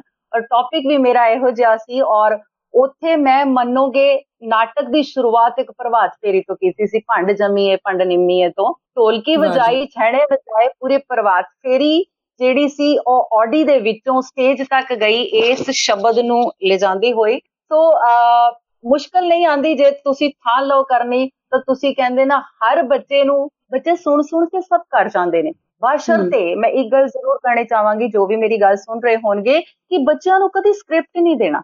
ਇੱਕ ਇੱਕ ਡਾਇਲੌਗ ਤੁਸੀਂ ਉਹਨਾਂ ਨੂੰ ਆਪ ਬੋਲ ਕੇ ਸੁਣਾਓ ਤੇ ਬੱਚੇ ਉਸ ਚੀਜ਼ ਨੂੰ ਪਕੜ ਜਾਂਦੇ ਨੇ। ਜਦੋਂ ਤੁਸੀਂ ਸ਼ਬਦ ਦਾ weight ਕਿੱਥੇ ਪੈਣਾ ਉਹਨੂੰ ਲਾਈਟ ਕਿੱਥੇ ਕਰਨਾ ਉਹਨੂੰ ਹੈਵੀ ਕਿੱਥੇ ਕਰਨਾ ਜਦੋਂ ਤੁਸੀਂ ਇਸ ਤਰੀਕੇ ਨਾਲ ਬੱਚੇ ਨੂੰ ਡਾਇਲੌਗ ਬੋਲਣ ਲਈ ਕਹੋਗੇ ਨਾ ਬੱਚੇ ਨੇ ਆਪਣੇ ਆਪ ਕਰ ਜਾਣਾ। ਉਹਨੂੰ ਕਦੀ ਵੀ ਸਕ੍ਰਿਪਟ ਨਹੀਂ ਪਕੜਾਣਾ ਹੁਣ ਤੁਸੀਂ ਅਗਰ ਇੱਕ ਬੱਚੇ ਨੂੰ ਚੱਲਣਾ ਸਿਖਾ ਰਿਹਾ ਜਿੱਦਾਂ ਉਹ ਦੇਖ ਰਿਹਾ ਇੱਥੇ ਇਹਦਾ ਹੋ ਰਿਹਾ ਜਾਣਾ ਕਿਵੇਂ ਹੈ? ਜੇ ਤੁਸੀਂ ਇਹ ਚੀਜ਼ ਉਸ ਬੱਚੇ ਨੂੰ ਕਰ ਕਰਕੇ ਐਕਸਪ੍ਰੈਸ਼ਨ ਦੇ ਨਾਲ ਦੱਸੋਗੇ ਨਹੀਂ ਉਹਦੇ ਨਾਲ ਨਾਲ ਤੂੰ ਡਾਇਲੌਗ ਕਿੱਦਾਂ ਬੋਲਣਾ ਹੈਗਾ? ਜਿੱਦਾਂ ਉਹ ਪੋਟਲੀ ਨੀਚੇ ਰੱਖ ਕੇ ਉਹਦੇ ਵਿੱਚ ਬੱਚਾ ਹੈਗਾ ਸੀਗਾ ਮੇਰਾ ਕਸੂਰ ਨਹੀਂ ਮੇਰਾ ਕਸੂਰ ਨਹੀਂ। ਜੇ ਤੁਸੀਂ ਉਸ ਨੂੰ ਐਕਸਪ੍ਰੈਸ਼ਨ ਹੀ ਨਹੀਂ ਦਿੱਤੇ ਤਾਂ ਉਹਦਾ ਕੀ ਫਾਇਦਾ ਹੈਨਾ? ਸੋ ਮੁਸ਼ਕਲ ਕੋਈ ਨਹੀਂ ਆਂਦੀ ਤੁਸੀਂ ਕਿਸੇ ਵੀ ਬੱਚੇ ਨੂੰ ਜਿਹੜੀ ਹੈਗੀ ਹੈ ਜਦੋਂ ਤੁਸੀਂ ਆਪ ਬੋਲ ਕੇ ਸਮਝਾਓਗੇ ਬੱਚੇ ਸਾਰੇ ਕਰ ਜਾਂਦੇ ਔਰ ਮੈਨੂੰ ਅੱਜ ਤੱਕ 4 ਸਾਲਾਂ ਦੇ ਵਿੱਚ ਕਦੀ ਮੁਸ਼ਕਲ ਨਹੀਂ ਆਈ। ਬਹੁਤ ਵਧੀਆ ਜੀ ਮੈਨੂੰ ਤੇ ਸੁਣ ਕੇ ਹੀ ਬੜਾ ਮਤਲਬ ਦਿਲ ਕਹਿ ਰਿਹਾ ਨਾ ਕਿ ਵਧੀਆ ਲੱਗ ਰਿਹਾ ਹੈ ਕਿ ਇਸ ਤਰ੍ਹਾਂ ਬੱਚਿਆਂ ਨੂੰ ਜਿਹੜਾ ਜਦੋਂ ਅਸੀਂ ਸਾਂਝ ਕਰਦੇ ਹਾਂ ਗੱਲਾਂ ਦੀ ਕਿ ਕਿਹੜੀਆਂ-ਕਿਹੜੀਆਂ ਟਿਪਸ ਵੀ ਕਹਿ ਲਓ ਭਾਵੇਂ ਤੁਸੀਂ ਵੀ ਕਿੰਨਾ ਵਧੀਆ ਤਰੀਕਾ ਤੁਸੀਂ ਦੱਸਿਆ ਹੈ ਕਿ ਬੱਚਿਆਂ ਨੂੰ ਸਕ੍ਰਿਪਟ ਨਹੀਂ ਦੇਣੀ ਹੈਗੀ। ਸੋ ਮੇਰੇ ਖਿਆਲ 'ਚ ਜਿਹੜੇ ਚੀਜ਼ ਨੂੰ ਰਟਣਗੇ ਅਸੀਂ ਰਟਵਾਣਾ ਨਹੀਂ ਹੈ। ਰਟਣਗੇ ਤਾਂ ਉਹ ਜਿਹੜਾ ਉਹ ਮਤਲਬ ਉਸ ਚੀਜ਼ ਦੀ ਗਹਿਰਾਈ ਤੁਹਾਡੇ ਸਾਹਮਣੇ ਆ ਨਹੀਂ ਸਕੇਗੀ। ਹਾਂਜੀ। ਮੇਰੇ ਖਿਆਲ 'ਚ ਜੇ ਅਸੀਂ ਆਮ ਜ਼ਿੰਦਗੀ ਦੇ ਵਿੱਚ ਵੀ ਆਮ ਜ਼ਿੰਦਗੀ ਦੇ ਵਿੱਚ ਵੀ ਇਹ ਤਰੀਕਾ ਜਿਹੜਾ ਸਾਨੂੰ ਸ਼ਾਇਦ ਬੱਚਿਆਂ ਨਾਲ ਅਪਣਾਉਣਾ ਚਾਹੀਦਾ ਹੈ। ਕੁਝ ਜੇ ਅਸੀਂ ਕੁਝ ਚਾਹੁੰਦੇ ਆ ਕਿ ਕੁਝ ਕਰਨ ਤੇ ਸਾਨੂੰ ਉਹ ਕਰਕੇ ਨਾਲ ਨਾਲ ਦਿਖਾਉਣਾ ਵੀ ਚਾਹੀਦਾ ਤੇ ਤਾਂ ਕਿ ਬੱਚੇ ਦੇਖ ਕੇ ਆਦਤਾਂ ਹਾਂਜੀ ਮੈਂ ਆਪਣੇ ਇੱਕ ਟ੍ਰਿਪ ਜ਼ਰੂਰ ਦੱਸਦੀ ਆ ਜਦੋਂ ਮੈਂ ਨਾਟਕ ਕਰਦੀ ਹੈਗੀ ਆ ਜਾਂ ਮੈਂ ਰੋਂਗ ਨੰਬਰ ਕੀਤਾ ਜਾਂ ਮੈਂ ਵਿਜੇ ਸਿੰਘ ਨਾਟਕ ਕਰ ਰਹੀ ਸੀ ਮੈਂ ਕੀ ਕਰਦੀ ਆ ਆਪਣੀ ਪੂਰੀ ਜਿਹੜੀ ਮੇਰੀ ਸਕ੍ਰਿਪਟ ਹੁੰਦੀ ਹੈ ਮੰਨ ਲਓ ਮੇਰੇ ਕੋਲ ਉਹਦੇ ਵਿੱਚ ਪੰਜ ਸੀਨ ਨੇ ਤੇ ਮੈਂ ਇੱਕ ਇੱਕ ਸੀਨ ਨੂੰ ਆਪਣੀ ਹੀ ਵੌਇਸ ਦੇ ਵਿੱਚ ਉਤਾਰ ਚੜਾਵ ਦੇ ਨਾਲ ਪੂਰਾ ਰਿਕਾਰਡ ਕਰ ਲੈਣੀ ਉਹਨੂੰ ਰਿਕਾਰਡ ਕਰਨ ਤੋਂ ਬਾਅਦ ਭਾਵੇਂ ਮੈਂ ਕਿਚਨ 'ਚ ਹੈਗੀ ਆ ਭਾਵੇਂ ਮੈਂ ਬਾਹਰ ਕੰਮ ਕਰ ਰਹੀ ਆ ਭਾਵੇਂ ਮੈਂ ਮੈਟਰੋ 'ਚ ਜਾ ਰਹੀ ਆ ਮੈਂ ਉਸ ਚੀਜ਼ਾਂ ਨੂੰ ਸੁਣਦੀ ਰਹਿੰਦੀ ਆ ਸੁਣ ਸੁਣ ਕੇ ਸੁਣ ਕੇ ਸੁਣ ਸੁਣ ਕੇ ਉਹ ਚੀਜ਼ਾਂ ਜਿਹੜੀਆਂ ਹੈਗੀਆਂ ਉਹ ਸਾਨੂੰ ਯਾਦ ਹੋ ਜਾਂਦੀ ਹੈ। ਜਦੋਂ ਤੁਸੀਂ ਸਟੇਜ ਤੇ ਕਰਨ ਲੱਗਦੇ ਹੋ ਫਿਰ ਤੁਹਾਡੀ ਨਜ਼ਰ ਕਿਤੇ ਵੀ ਹੋਵੇ ਤੁਹਾਡੇ ਦਿਮਾਗ ਵਿੱਚੋਂ ਉਹ ਲਫ਼ਜ਼ ਜਿਹੜੇ ਨੇ ਉਹ ਕਦੇ ਨਹੀਂ ਜਾਂਦੇ। ਉਸ ਚੀਜ਼ ਨੂੰ ਬਾਰ-ਬਾਰ ਸੁਣੋ ਬਾਰ-ਬਾਰ ਉਹਦੀ ਪ੍ਰੈਕਟਿਸ ਜਿਹੜੀ ਹੈ ਉਹ ਸੁਣ-ਸੁਣ ਕੇ ਜਦੋਂ ਅਸੀਂ ਕਰੇ ਜਾਂਦੇ ਆ ਤਾਂ ਉਹਦਾ ਆਨੰਦ ਆਉਂਦਾ ਜੀ ਅਸੀਂ ਆਪਣੀ ਜ਼ਿੰਦਗੀ ਦੇ ਵਿੱਚ ਦੇਖਦੇ ਹਾਂ ਕਿ ਬਾਰ-ਬਾਰ ਕੋਈ ਕੰਮ ਕਰਨ ਦੇ ਨਾਲ ਜਿਹੜਾ ਹੈ ਉਹ ਜਿਹੜਾ ਸਾਨੂੰ ਜਿਹੜੀ ਚੀਜ਼ ਹੈ ਜੀ ਉਹਦੀ ਆਦਤ ਜਿਹੜੀ ਹੈ ਉਹ ਪੈ ਜਾਂਦੀ ਹੈ। ਜਿਵੇਂ ਅਸੀਂ ਬਚਪਨ 'ਚ ਵੀ ਦੇਖਦੇ ਹਾਂ ਕਿ ਬੱਚਿਆਂ ਨੂੰ ਪਹਿਲਾਂ ਪਹਾੜੇ ਯਾਦ ਕਰਾਏ ਜਾਂਦੇ ਸੀ ਤੇ ਉਹ ਬਾਰ-ਬਾਰ ਕਹਿੰਦੇ ਸੀ ਰੱਟਾ ਲਗਾ ਲਓ। ਤੁਹਾਨੂੰ ਮਤਲਬ ਸਮਝਣ ਦੀ ਲੋੜ ਨਹੀਂ ਹੈ ਤੁਸੀਂ ਬਸ ਰੱਟਾ ਲਗਾਓ। ਗੁਰਬਾਣੀ ਵਿੱਚ ਵੀ ਸਿਮਰਨ ਕਰਨ ਨੂੰ ਕਹਿੰਦੇ ਨੇ ਕਿ ਬਾਰੰਬਾਰ ਬਾਰ ਪ੍ਰਭ ਜਪੀਏ ਸੋ ਦੇਖੋ ਭਾਵੇਂ ਅਧਿਆਤਮਕ ਜੀਵਨ ਹੈ ਭਾਵੇਂ ਸਾਡੀ ਜਿਹੜੀ ਪਰਸਨਲ ਲਾਈਫ ਹੈਗੀ ਹੈ। ਤੋ ਅਸੀਂ ਜਿਹੜਾ ਇਹ ਬਹੁਤ ਜਿਹੜੀ ਸਿੱਖਿਆ ਜਿਹੜੀ ਹੈ ਬਾਰ-ਬਾਰ ਰੈਪੀਟੀਸ਼ਨ ਦੀ ਇਹ ਪ੍ਰੈਕਟੀਕਲ ਲਾਈਫ ਤੇ ਜਿਹੜੇ ਕਹਿ ਸਕਦੇ ਆ ਕਿ ਕੁਝ ਤਰੀਕੇ ਨੇ ਜਿਹੜੇ ਕੁਝ ਜ਼ਿੰਦਗੀ ਨੂੰ ਅੱਗੇ ਵਧਾਉਣ। ਸੋ ਬਹੁਤ ਹਾਂਜੀ ਬਹੁਤ ਵਧੀਆ। ਤਾਂ ਤੁਸੀਂ ਕੁਲਵਿੰਦਰ ਜੀ ਹੁਣ ਤੱਕ ਤੁਸੀਂ ਕਿੰਨੇ ਜਿਹੜੇ ਨਾਟਕ ਨੇ ਉਹ ਡਾਇਰੈਕਟ ਕਰ ਚੁੱਕੇ ਹੋ? ਹਾਂਜੀ ਮੈਂ 6 ਪਲੇ ਜਿਹੜੇ ਨੇ ਉਹ ਆਪ ਡਾਇਰੈਕਟ ਕਰ ਚੁੱਕੀ ਹਾਂ। ਲਿਖੇ ਹੋਏ 10 ਪਲੇ ਨੇ ਮੇਰੇ। ਠੀਕ ਹੈ। ਤੇ ਤੁਹਾਨੂੰ ਕਿਸ ਤਰ੍ਹਾਂ ਦੀ ਮਤਲਬ ਜਦੋਂ ਤੁਸੀਂ ਕੋਈ ਪਲੇ ਡਾਇਰੈਕਟ ਕਰਦੇ ਹੋ ਜਾਂ ਲਿਖਦੇ ਵੀ ਹੋ ਤੁਸੀਂ ਤੁਹਾਨੂੰ ਕਿਹੜੀ ਕਿਸ ਤਰ੍ਹਾਂ ਦੀ ਇਨਸਪੀਰੇਸ਼ਨ ਤੁਹਾਡੇ ਅੰਦਰ ਆਉਂਦੀ ਹੈ ਕਿ ਮੈਂ ਕਿਹੋ ਜਿਹਾ ਪਲੇ ਜਿਹੜਾ ਲਿਖਣਾ ਚਾਹਨੀ ਜਾਂ ਕਿਸ ਤਰ੍ਹਾਂ ਕੋਈ ਮੈਸੇਜ ਦੇਣਾ ਹੈ? ਤੁਸੀਂ ਇਸ ਚੀਜ਼ ਨੂੰ ਕਿਵੇਂ ਚੂਜ਼ ਕਰਦੇ ਹੋ? ਆ ਮੈਨੂੰ ਵੱਖ-ਵੱਖ ਚੀਜ਼ਾਂ ਜਿਹੜੀਆਂ ਮੈਂ ਆਪਣੇ ਆਸ-ਪਾਸ ਤੋਂ ਹੀ ਚੀਜ਼ਾਂ ਲੱਭਦੀ ਆ ਜਿੱਦਾਂ ਸਭ ਤੋਂ ਪਹਿਲਾਂ ਜਦੋਂ ਮੈਂ ਇਮਾਨਦਾਰੀ ਨਾਟਕ ਲਿਖਿਆ ਸੀਗਾ ਤੇ ਮੈਂ ਆਪਣੇ ਆਸ-ਪਾਸ ਹੀ ਦੇਖ ਰਹੀ ਸੀ ਉਸ ਵੇਲੇ ਕੀ ਸੀ ਬਿਲਡਰਸ ਜਿਹੜੇ ਨੇ ਮਕਾਨ ਬਣਾ ਰਹੇ ਨੇ। ਠੀਕ ਹੈ ਜੀ? ਬਿਲਡਰ ਬਣਾ ਰਹੇ ਨੇ ਤੇ ਤੁਸੀਂ ਐਮਸੀਡੀ ਨੂੰ 50000 ਰੁਪਇਆ ਦਿਓ ਸੱਜਾ ਕੱਢ ਲਓ। ਇਹ ਕਿਹੜੀ ਇਮਾਨਦਾਰੀ ਹੈ? ਮੈਨੂੰ ਸਮਝ ਨਹੀਂ ਆ ਰਹੀ। ਇੱਕ ਸਕੂਲ ਹੈ। ਇੱਕ ਸਕੂਲ ਦੇ ਵਿੱਚ ਅਗਰ ਬੱਚਾ ਫੇਲ ਹੋ ਗਿਆ ਹੈ ਤੇ ਤੁਸੀਂ ਸਕੂਲ ਵਾਲੇ ਨੂੰ ਲੱਖ ਰੁਪਏ 1.5 ਲੱਖ ਰੁਪਏ ਦਿਓ ਬੱਚਾ ਅਗਲੀ ਕਲਾਸ ਵਿੱਚ ਚਲਾ ਗਿਆ। ਇਹ ਕਿਹੜੀ ਇਮਾਨਦਾਰੀ ਹੈ? ਮਤਲਬ ਇਹ ਚੀਜ਼ਾਂ ਤੋਂ ਮੈਂ ਪੱਕ ਚੁੱਕੀ ਸੀਗੀ ਇਹ ਹੋ ਕੀ ਰਿਹਾ ਹੈ? ਇੱਕ ਤੁਸੀਂ ਹੋਰ ਛੋਟੀ ਜੀ ਚੀਜ਼ ਦੇਖ ਲਓ। ਇੱਕ ਸਕੂਲ ਹੈਗਾ ਜਿਹੜਾ ਆਪਣੇ ਸਕੂਲ ਦੇ ਵਿੱਚ ਕਿਸੇ ਪ੍ਰੋਗਰਾਮ ਨੂੰ ਆਰਗੇਨਾਈਜ਼ ਕਰਦਾ ਹੈਗਾ ਤੇ ਜਦੋਂ ਉਸ ਸਕੂਲ ਦੇ ਵਿੱਚ ਬਾਕੀ ਸਕੂਲਾਂ ਦੇ ਬੱਚੇ ਆਂਦੇ ਤਾਂ ਸਭ ਤੋਂ ਜ਼ਿਆਦਾ ਉਸ ਸਕੂਲ ਦੇ ਬੱਚਿਆਂ ਨੂੰ ਕਿਉਂ ਜਿਤਾਇਆ ਜਾਂਦਾ ਜਿਸ ਸਕੂਲ ਦੇ ਵਿੱਚ ਫੰਕਸ਼ਨ ਹੋ ਰਿਹਾ ਹੈ? ਸੋ ਇਹ ਚੀਜ਼ਾਂ ਜਿਹੜੀਆਂ ਮੇਰੇ ਦਿਮਾਗ ਦੇ ਵਿੱਚ ਬੈਠ ਗਈਆਂ ਸੀ ਤਦ ਮੈਂ ਉਹ ਨਾਟਕ ਜਿਹੜਾ ਸੀ ਇਮਾਨਦਾਰੀ ਲਿਖਣਾ ਸ਼ੁਰੂ ਕੀਤਾ ਸੀਗਾ ਕਿ ਇਹ ਤੇ ਮਤਲਬ ਬਹੁਤ ਜ਼ਿਆਦਾ ਹੋ ਗਿਆ ਕਿ ਨਹੀਂ ਇਸ ਨਾਟਕ ਰਾਹੀਂ ਜਿਹੜਾ ਹੈਗਾ ਲੋਕਾਂ ਨੂੰ ਜਾਗਰਿਤ ਕਰਨ ਦੀ ਲੋੜ ਹੈ ਬੱਚਿਆਂ ਨੂੰ ਸਮਝਾਉਣ ਦੀ ਲੋੜ ਹੈਗੀ ਹੈ ਸੋ ਤਾਂ ਮੈਂ ਇਹ ਬੱਚਿਆਂ ਲਈ ਨਾਟਕ ਲਿਖਿਆ ਸੀ। ਰੋਂਦੀ ਧਰਤੀ ਤਾਂ ਲਿਖਿਆ ਸੀਗਾ ਕਿਉਂਕਿ ਮੈਂ ਆਸ-ਪਾਸ ਦੇਖ ਰਹੀ ਸੀ ਕਿੰਨਾ ਬੁਰਾ ਹਾਲ ਹੈ। ਤੁਸੀਂ ਪੋਲੂਸ਼ਨ ਜਦੋਂ ਦੀਵਾਲੀ ਹੁੰਦੀ ਹੈ ਦਿੱਲੀ ਦਾ ਪੋਲੂਸ਼ਨ ਜਿਹੜਾ ਹੈਗਾ ਉਹ ਸਭ ਤੋਂ ਹਾਈ ਹੋ ਜਾਂਦਾ ਹੈ। ਉਸ ਚੀਜ਼ ਨੂੰ ਮੈਂ ਲਿਖਣ ਦੀ ਕੋਸ਼ਿਸ਼ ਕੀਤੀ। ਸਾਡਾ ਪਾਣੀ ਜਿਹੜਾ ਹੈ ਉਹ ਗੰਦਾ ਆ ਚੁੱਕਾ ਹੈਗਾ। ਇੰਨਾ ਗੰਦਾ ਪਾਣੀ ਆਉਂਦਾ ਹੈ ਕਿ ਤੁਸੀਂ ਉਸ ਨੂੰ ਪੀ ਨਹੀਂ ਸਕਦੇ। ਇਸ ਲਈ ਉਹ ਧਰਤੀ ਕਿਸ ਕਿਸ ਤਰੀਕੇ ਦੇ ਨਾਲ ਰੋਂਦੀ ਹੈਗੀ ਉਸ ਚੀਜ਼ ਨੂੰ ਮੈਂ ਜਦੋਂ ਦਿਮਾਗ ਵਿੱਚ ਲੈ ਕੇ ਆਈ ਤਾਂ ਮੈਂ ਉਹ ਨਾਟਕ ਲਿਖਣ ਦੀ ਕੋਸ਼ਿਸ਼ ਕੀਤੀ। ਮੌਕੇ ਦਾ ਲਾਭ ਜੇ ਲਿਖਿਆ ਸੀਗਾ ਕਿਉਂਕਿ ਮੈਂ ਆਪਣੇ ਹੀ ਘਰ ਵਿੱਚ ਦੇਖਦੀ ਹਾਂ ਬੱਚੇ ਜਿਹੜੇ ਸਾਡੇ ਹੀ ਬੱਚੇ ਹੈਗੇ ਨੇ ਉਹ ਆਪਣੇ ਮੌਕਿਆਂ ਨੂੰ ਫੜਦੇ ਨਹੀਂ ਹੈ। ਠੀਕ ਹੈ ਅਗਲੀ ਵਾਰ ਕਰ ਲਾਂਗੇ ਨਹੀਂ ਹਮੇਸ਼ਾ ਇੱਕ ਵਾਰੀ ਮਿਲਦਾ ਹੈ 10 ਵਾਰੀ ਨਹੀਂ ਮਿਲਦਾ। ਸੋ ਇਦਾਂ ਚੀਜ਼ਾਂ ਨੂੰ ਜਦੋਂ ਮੈਂ ਜਦੋਂ ਸੋਚਦੀ ਹੈਗੀਆਂ ਤਾਂ ਉਹ ਨਾਟਕ ਜਿਹੜੇ ਨੇ ਆਪਣੇ ਆਪ ਅੰਦਰੋਂ ਜਿਹੜੇ ਨੇ ਉਹ ਨਿਕਲਣੇ ਸ਼ੁਰੂ ਹੋ ਜਾਂਦੇ ਨੇ ਮੈਂ ਤਾਂ ਇਹ ਕਹਾਂਗੀ। ਸੋ ਕਈ ਵਾਰ ਟੌਪਿਕ ਸੋਚਿਆ ਨਹੀਂ ਆਂਦਾ ਟੌਪਿਕ ਜਿਹੜਾ ਉਹ ਆਪਣੇ ਆਪ ਹੀ ਸਾਡੇ ਦਿਮਾਗਾਂ ਵਿੱਚ ਆਣੇ ਸ਼ੁਰੂ ਹੋ ਜਾਂਦੇ ਨੇ। ਇਦਾਂ ਹੀ ਮੈਂ ਨਾਟਕ ਇੱਕ ਕੀਤਾ ਸੀ ਜੀ ਬੱਚਿਆਂ ਲਈ ਕਰਾਮਾਤ ਨਾਟਕ ਕੀਤਾ ਸੀਗਾ। ਜੀ। ਇਹਦੇ ਵਿੱਚ ਸੀਗਾ ਕਿ ਇੱਕ ਜਿਹੜੀ ਮਾਂ ਹੈਗੀ ਏ ਉਹ ਬੱਚਿਆਂ ਨੂੰ ਸਾਖੀ ਸੁਣਾ ਰਹੀ ਏ ਪੰਜਾ ਸਾਹਿਬ ਵਾਲੀ। ਜਦੋਂ ਗੁਰੂ ਨਾਨਕ ਦੇਵ ਜੀ ਨੇ ਹੱਥ ਦੇ ਨਾਲ ਜਿਹੜਾ ਸੀ ਉਹ ਪਹਾੜੀ ਨੂੰ ਰੋਕਿਆ ਸੀਗਾ ਤੇ ਬੱਚੇ ਹੁਣ ਕੁਐਸਚਨ ਕਰਦੇ ਨੇ ਕਿਉਂਕਿ ਅੱਜ ਦੀ ਜਨਰੇਸ਼ਨ ਏ। ਉਹ ਕੁਐਸਚਨ ਕਰਦੀ ਏ ਕਿ ਅਸੀਂ ਇਹ ਮੰਨ ਸਕਦੇ ਹਾਂ ਕਿ ਪੱਥਰ ਪੁੱਟਣ ਦੇ ਨਾਲ ਉਹ ਪਾਣੀ ਨਿਕਲ ਆਵੇ ਲੇਕਿਨ ਅਸੀਂ ਇਹ ਨਹੀਂ ਮੰਨ ਸਕਦੇ ਕਿ ਕੋਈ ਇਨਸਾਨ ਜਿਹੜਾ ਹੱਥ ਦੇ ਨਾਲ ਪੱਥਰ ਰੋਕ ਲਵੇ। ਤੇ ਮਾਂ ਜਵਾਬ ਦਿੰਦੀ ਹੈਗੀ ਕਿ ਤੁਸੀਂ ਆਪੇ ਹੀ ਸਮਝ ਜਾਓਗੇ। ਹੁਣ ਆਪੇ ਬੱਚਾ ਕਿਵੇਂ ਸਮਝੇਗਾ? ਉਹ ਸਕੂਲ ਜਾ ਕੇ ਟੀਚਰ ਨੂੰ ਜਦੋਂ ਪੁੱਛਦਾ ਹੈ ਤੇ ਟੀਚਰ ਵੀ ਜਵਾਬ ਦਿੰਦੀ ਹੈ ਕਿ ਕਰਨੀਆਂ ਵਾਲੇ ਕਰਦੇ ਨੇ। ਲੇਕਿਨ ਬੱਚੇ ਦਾ ਜਵਾਬ ਤੇ ਅੱਜ ਵੀ ਉੱਤੇ ਇਹ ਸਵਾਲ ਉਹ ਖੜਾ ਹੋਇਆ ਉਹਨੂੰ ਜਵਾਬ ਕੋਈ ਨਹੀਂ ਦਿੰਦਾ। ਉਹ ਚੀਕ ਕੇ ਬੋਲਦਾ ਹੈ ਕਿ ਮੈਨੂੰ ਸਮਝ ਨਹੀਂ ਆਈ ਕੋਈ ਤਾਂ ਸਮਝਾਓ। ਹੁਣ ਘਰ ਉਸ ਵੇਲੇ ਇੱਕ ਸੀਨ ਇੱਥੇ ਕ੍ਰੀਏਟ ਕੀਤਾ ਕਿ ਉਸ ਵੇਲੇ ਸਾਕਿਆਂ ਦਾ ਟਾਈਮ ਹੁੰਦਾ ਸੀਗਾ ਜਦੋਂ ਪੰਜਾ ਸਾਹਿਬ ਵਾਲਾ ਸਾਕਾ ਹੋਇਆ ਸੀਗਾ। ਤੇ ਹੁਣ ਆਇਆ ਕਿ ਜੀ ਸਾਰਿਆਂ ਨੇ ਜਿਹੜਾ ਹੈਗਾ ਪੰਜਾ ਉੱਥੇ ਆਪਣਾ ਸਾਰਿਆਂ ਨੇ ਲੰਗਰ ਲੈ ਕੇ ਜਾਣਾ ਰੇਲਵੇ ਸਟੇਸ਼ਨ ਦੇ ਉੱਤੇ ਤੇ ਬੱਚਿਆਂ ਉਹਦੇ ਅੱਗੇ ਜਿਹੜੇ ਨੇ ਉਹ ਲੰਮੇ ਪੈ ਗਏ ਪੇਰੈਂਟਸ ਵੀ ਲੰਮੇ ਪੈ ਗਏ। ਤੇ ਜਦੋਂ ਹੌਲੀ ਹੌਲੀ ਮੈਂ ਇਸ ਸੀਨ ਨੂੰ ਕ੍ਰੀਏਟ ਕੀਤਾ ਮੈਂ ਬੱਚਿਆਂ ਨੂੰ ਹੀ ਇਦਾਂ ਲਿਟਾਇਆ ਤੇ ਰੈੱਡ ਕਲਰ ਦੀ ਪਗੜੀ ਲੈ ਕੇ ਦੋ ਕਾਲੀ ਡਰੈਸ ਦੇ ਵਿੱਚ ਜਦੋਂ ਬੱਚੇ ਅੱਗੇ ਲੈ ਕੇ ਆਈ ਤੇ ਜਿੱਥੇ ਤੱਕ ਮੈਂ ਬਲੱਡ ਸ਼ੋ ਕਰਨਾ ਸੀ ਮੈਂ ਉੱਥੇ ਉਸ ਪਗੜੀ ਨੂੰ ਛੱਡ ਦਿੱਤਾ ਤੇ ਉਹ ਟ੍ਰੇਨ ਵੀ ਹੋ ਗਈ ਤੇ ਰੈੱਡ ਬਲੱਡ ਵੀ ਹੋ ਗਿਆ। ਤੇ ਜਦੋਂ ਜਿਹੜੇ ਬਾਕੀ ਖੜੇ ਹੋਏ ਤੇ ਉਹਨਾਂ ਨੇ ਕਿਹਾ ਮਾਂ ਜੀ ਮਾਂ ਜੀ ਉੱਠ ਜਾਓ ਅਸੀਂ ਬਚ ਗਏ ਆ ਤੇ ਜਦੋਂ ਦੇਖਦੇ ਨਾਲ ਜਿਹੜੀਆਂ ਲੋਥਾਂ ਪਈਆਂ ਨੇ ਉਹਨਾਂ ਦੇ ਦਿਲ ਧੜਕ ਨੇ ਨੇ ਇੱਕ ਸੈਡ 뮤직 ਇੱਥੇ ਵੱਜਦਾ ਹੈਗਾ। ਤਾਂ ਉਸ ਤੋਂ ਬਾਅਦ ਜਿਹੜਾ ਲਾਸਟ ਸੀਨ ਦੇ ਵਿੱਚ ਮਾਂ ਜਿਹੜੀ ਹੁਣ ਕੱਲੀ ਬੈਠੀ ਏ ਤੇ ਬੱਚੇ ਕਹਿੰਦੇ ਨੇ ਕਿ ਮਾਂ ਜੀ ਤੁਸੀਂ ਰੋਂਦੇ ਕਿਉਂ ਹੋ? ਤੁਸੀਂ ਤਾਂ ਕਹਿੰਦੇ ਹੋ ਸਿੰਘ ਦਾ ਜਨਮ ਜਿਹੜਾ ਹੈਗਾ ਦੂਜਿਆਂ ਲਈ ਹੁੰਦਾ ਤੇ ਬਾਪੂ ਜੀ ਤੇ ਸ਼ਹੀਦ ਹੋਏ ਆ ਤੇ ਅੱਜ ਛੋਟਾ ਬੱਚਾ ਫੇਰ ਕਹਿੰਦਾ ਹੈ ਕਿ ਮਾਂ ਮੈਨੂੰ ਅੱਜ ਫੇਰ ਉਹੀ ਬਾਬੇ ਨਾਨਕ ਵਾਲੀ ਸਾਖੀ ਸੁਣਾ ਦੇ ਪੰਜਾ ਸਾਹਿਬ ਵਾਲੀ ਤੇ ਅੱਜ ਉਹਦੀ ਭੈਣ ਕਹਿੰਦੀ ਏ ਆ ਜਾ ਮੈਂ ਤੈਨੂੰ ਸਾਖੀ ਸੁਣਾਉਣੀ ਆ ਕਿਉਂਕਿ ਅੱਜ ਮੈਂ ਸਮਝ ਚੁੱਕੀ ਆ। ਤੇ ਹਵਾ ਵਾਂਗ ਆਉਂਦੀ ਉਸ ਗੱਡੀ ਨੂੰ ਰੋਕਿਆ ਜਾ ਸਕਦਾ ਸੀ ਤੇ ਇਸ ਪੱਥਰ ਨੂੰ ਕਿਉਂ ਨਹੀਂ? ਕਿਉਂਕਿ ਕਰਾਮਾਤਾਂ ਤਾਂ ਗੁਰੂ ਸਾਹਿਬਾਨਾਂ ਨੇ ਕਦੀ ਕੀਤੀਆਂ ਹੀ ਨਹੀਂ। ਇਹ ਆਤਮ ਵਿਸ਼ਵਾਸ ਸੀ। ਉਹਦਾ ਸਾਡੇ ਉੱਤੇ ਆਤਮ ਵਿਸ਼ਵਾਸ ਸੀ ਤਦੀ ਅਸੀਂ ਸਵਾ ਲੱਖ ਨਾਲ ਇੱਕ ਇੱਕ ਲੜ ਗਏ। ਸੋ ਇਦਾਂ ਦੇ ਨਾਟਕ ਜਿਹੜੇ ਨੇ ਜਦੋਂ ਮੈਂ ਬੱਚਿਆਂ ਦੇ ਵਿੱਚ ਕਰਦੀ ਆ ਔਰ ਦਿਮਾਗ ਵਿੱਚ ਜਦੋਂ ਚੀਜ਼ ਆਉਂਦੀ ਕਿ ਬੱਚੇ ਨੂੰ ਇਸ ਗੱਲ ਨੂੰ ਮੈਂ ਸਮਝਾਉਣਾ ਕਿਵੇਂ ਉਹ ਛੋਟੀ ਜਿਹੀ ਗੱਲ ਸੀਗੀ ਕਿਉਂਕਿ ਮੈਨੂੰ ਇੱਕ ਬੱਚੇ ਨੇ ਕੁਐਸਚਨ ਪੁੱਛਿਆ ਸੀ ਕਿ ਮੈਮ ਕੋਈ ਪੱਥਰ ਕੋ ਕੈਸੇ ਰੋਕ ਸਕਦਾ ਹੈ? ਤੇ ਉਸ ਕਰਕੇ ਮੈਂ ਇਸ ਜਿਹੜਾ ਸੀ ਨਾਟਕ ਨੂੰ ਮੈਂ ਉੱਥੇ ਲਿਖਿਆ। ਸੋ ਪ੍ਰੇਰਣਾਵਾਂ ਜਿਹੜੀਆਂ ਹੁੰਦੀਆਂ ਉਹ ਸਾਡੇ ਅੰਦਰੋਂ ਹੀ ਨਿਕਲ ਕੇ ਆਉਂਦੀਆਂ ਉਹ ਛੋਟੇ ਛੋਟੇ ਸਵਾਲਾਂ ਤੋਂ ਹੀ ਨਿਕਲ। ਬਿਲਕੁਲ ਜੀ, ਤੁਸੀਂ ਬਹੁਤ ਹੀ ਸੋਹਣੇ ਸ਼ਬਦਾਂ 'ਚ ਜਿਹੜਾ ਸਾਰਾ ਐਕਸਪਲੇਨ ਕੀਤਾ ਹੈ ਤੇ ਮੈਨੂੰ ਪਿਛਲੇ ਹਫ਼ਤੇ ਦੀ ਗੱਲ ਹੀ ਯਾਦ ਆਈ ਕਿ ਮੈਂ ਇੱਕ ਬੱਚਿਆਂ ਦੀ ਗੁਰਮਤ ਕਲਾਸ ਲਗਾ ਰਹੀ ਸੀ ਤੇ ਅਸੀਂ ਸੁਣਿਆ ਵਾਲੀ ਜਿਹੜੀ ਪੌੜੀ ਹੈ 8ਵੀਂ ਪੌੜੀ ਜਪਜੀ ਸਾਹਿਬ ਦੀ ਦੀ ਗੱਲ ਕਰ ਰਹੇ ਸੀ ਵੀ ਲਿਸਨ ਕਰਨ ਨਾਲ ਗੁਰਬਾਣੀ ਨੂੰ ਸੁਣਨ ਦੇ ਨਾਲ ਹੀ ਗੁਰੂ ਸਾਹਿਬ ਨੇ ਦੱਸਿਆ ਕਿ ਕਿਵੇਂ ਜਿਹੜਾ ਮਨੁੱਖ ਹੈ, ਉਹ ਸਿੱਧਾ ਪੀਰਾਂ, ਸੁਰਨਾਥ, ਉਹਨਾਂ ਤੇ ਜਿਹੜਾ ਸਟੇਟਸ ਹੈ, ਉਹਦੇ ਲੈਵਲ ਤੱਕ ਜਿਹੜਾ ਸਪਿਰਚੁਅਲ ਪਾਵਰਸ ਨੂੰ ਗੇਨ ਕਰ ਸਕਦਾ ਤੇ ਬੱਚੇ ਕਹਿੰਦੇ ਕਿ ਮੈਜੀਕਲ ਪਾਵਰਸ ਕਿਵੇਂ ਆ ਸਕਦੀਆਂ? ਤੇ ਉਹੀ ਗੱਲ ਜਿਹੜੀ ਤੁਸੀਂ ਕਹੀ ਕਿ ਕਰਾਮਾਤਾਂ ਜੜੀਆਂ ਨੇ ਕਰਾਮਾਤਾਂ ਗੁਰੂ ਸਾਹਿਬ ਨੇ ਆਪ ਕੋਈ ਨਹੀਂ ਕੀਤੀਆਂ। ਇੱਕ ਆਤਮ ਵਿਸ਼ਵਾਸ ਸੀ। ਤੇ ਜਦੋਂ ਅਸੀਂ ਨਾਟਕ ਦੇ ਰੂਪ ਦੇ ਵਿੱਚ ਜਿਸ ਤਰ੍ਹਾਂ ਤੁਸੀਂ ਦੱਸਿਆ ਤੇ ਬੱਚਿਆਂ ਨੂੰ ਬਹੁਤ ਸੋਹਣੀ ਜਿਹੜੀ ਸਮਝ ਹੈ ਉਹ ਇਹਨਾਂ ਦੇ ਥਰੂ ਆ ਸਕਦੀ ਹੈਗੀ ਹੈ। ਸੋ ਇੱਕ ਕੁਲਵਿੰਦਰ ਜੀ ਇੱਕ ਸਵਾਲ ਜਿਹੜਾ ਸਾਨੂੰ ਆਇਆ ਹੈ ਕਿਰਨ ਵੱਲੋਂ ਉਹ ਪੁੱਛਦੇ ਪਏ ਨੇ ਕਿ ਕਾਵ ਨਾਟ ਬਾਰੇ ਵੀ ਕਾਵ ਨਾਟ ਬਾਰੇ ਥੋੜਾ ਦੱਸੋ ਕਿ ਉਹਦੇ ਚ ਤੇ ਨਾਟਕ ਵਿੱਚ ਕੀ ਫ਼ਰਕ? ਇੱਕ ਜਿਹੜੀ ਕਵਿਤਾ ਦੇ ਥਰੂ ਵੀ ਇੱਕ ਅਸੀਂ ਜਿਹੜਾ ਨਾਟਕ ਕਰਦੇ ਆ ਜਿਹਦੇ ਵਿੱਚ ਤੁਸੀਂ ਇਹਨੂੰ ਹੀ ਕਾਵ ਨਾਟਕ ਉਹ ਕਹਿ ਸਕਦੇ ਹੋ ਉਹਦੇ ਵਿੱਚ ਅਸੀਂ ਕਵਿਤਾਵਾਂ ਦਾ ਜਿਹੜਾ ਹੈਗਾ ਉਸ ਲੇਜ਼ੇ ਦੇ ਨਾਲ ਜ਼ਿਆਦਾ ਕੰਮ ਕਰਦੇ ਹੈਗੇ ਆ। ਜਿਹੜਾ ਅਸੀਂ ਇੱਕ ਸਿੰਪਲ ਨਾਟਕ ਕਰਦੇ ਆ ਉਹਦੇ ਵਿੱਚ ਜਿਹੜੇ ਨੇ ਡਾਇਲੌਗ ਜ਼ਿਆਦਾ ਹੁੰਦੇ ਨੇ ਉਹਦੇ ਵਿੱਚ ਇੱਕ ਜਿਹੜੀ ਸਾਡੀ ਲਹਿਬੰਦੀ ਚੱਲਦੀ ਹੈ ਉਹ ਕਵਿਤਾਵਾਂ ਦੇ ਰੂਪ 'ਚ ਹੀ ਪੂਰਾ ਜਿਹੜਾ ਹੈ ਜਿੱਦਾਂ ਤੁਸੀਂ ਹੀਰ ਰਾਂਝਾ ਪਿਕਚਰ ਦੇਖੀ ਹੋਣੀ ਹੈ। ਹੀਰ ਰਾਂਝਾ ਪਿਕਚਰ ਦੇ ਵਿੱਚ ਜਿਹੜਾ ਸੀਗਾ ਉਹ ਜਿਹੜਾ ਸੀਗਾ ਪੂਰੇ ਕਾਵੇ ਰੂਪ ਦੇ ਨਾਲ ਉਹ ਪੂਰੀ ਪਿਕਚਰ ਜਿਹੜੀ ਉਸ ਤਰੀਕੇ ਨਾਲ ਚੱਲੀ ਗਈ ਸੀ ਉਹਨੂੰ ਲਿਖਣਾ ਵੀ ਸਾਨੂੰ ਉਸੇ ਤਰੀਕੇ ਦੇ ਨਾਲ ਪੈਂਦਾ ਹੈਗਾ। ਦੋਨਾਂ ਵਿੱਚ ਫ਼ਰਕ ਜਿਹੜਾ ਡਾਇਲੌਗਸ ਦੇ ਵਿੱਚ ਬੜਾ ਉਸ ਵੇਲੇ ਫ਼ਰਕ ਹੋ ਜਾਂਦਾ ਹੈਗਾ। ਉਹਨਾਂ ਨੂੰ ਲਿਖਣਾ ਉਸ ਲਹਿਬੰਦੀ ਤੁਕਬੰਦੀ ਦੇ ਨਾਲ ਲਿਖਣਾ ਪੈਂਦਾ ਹੈ।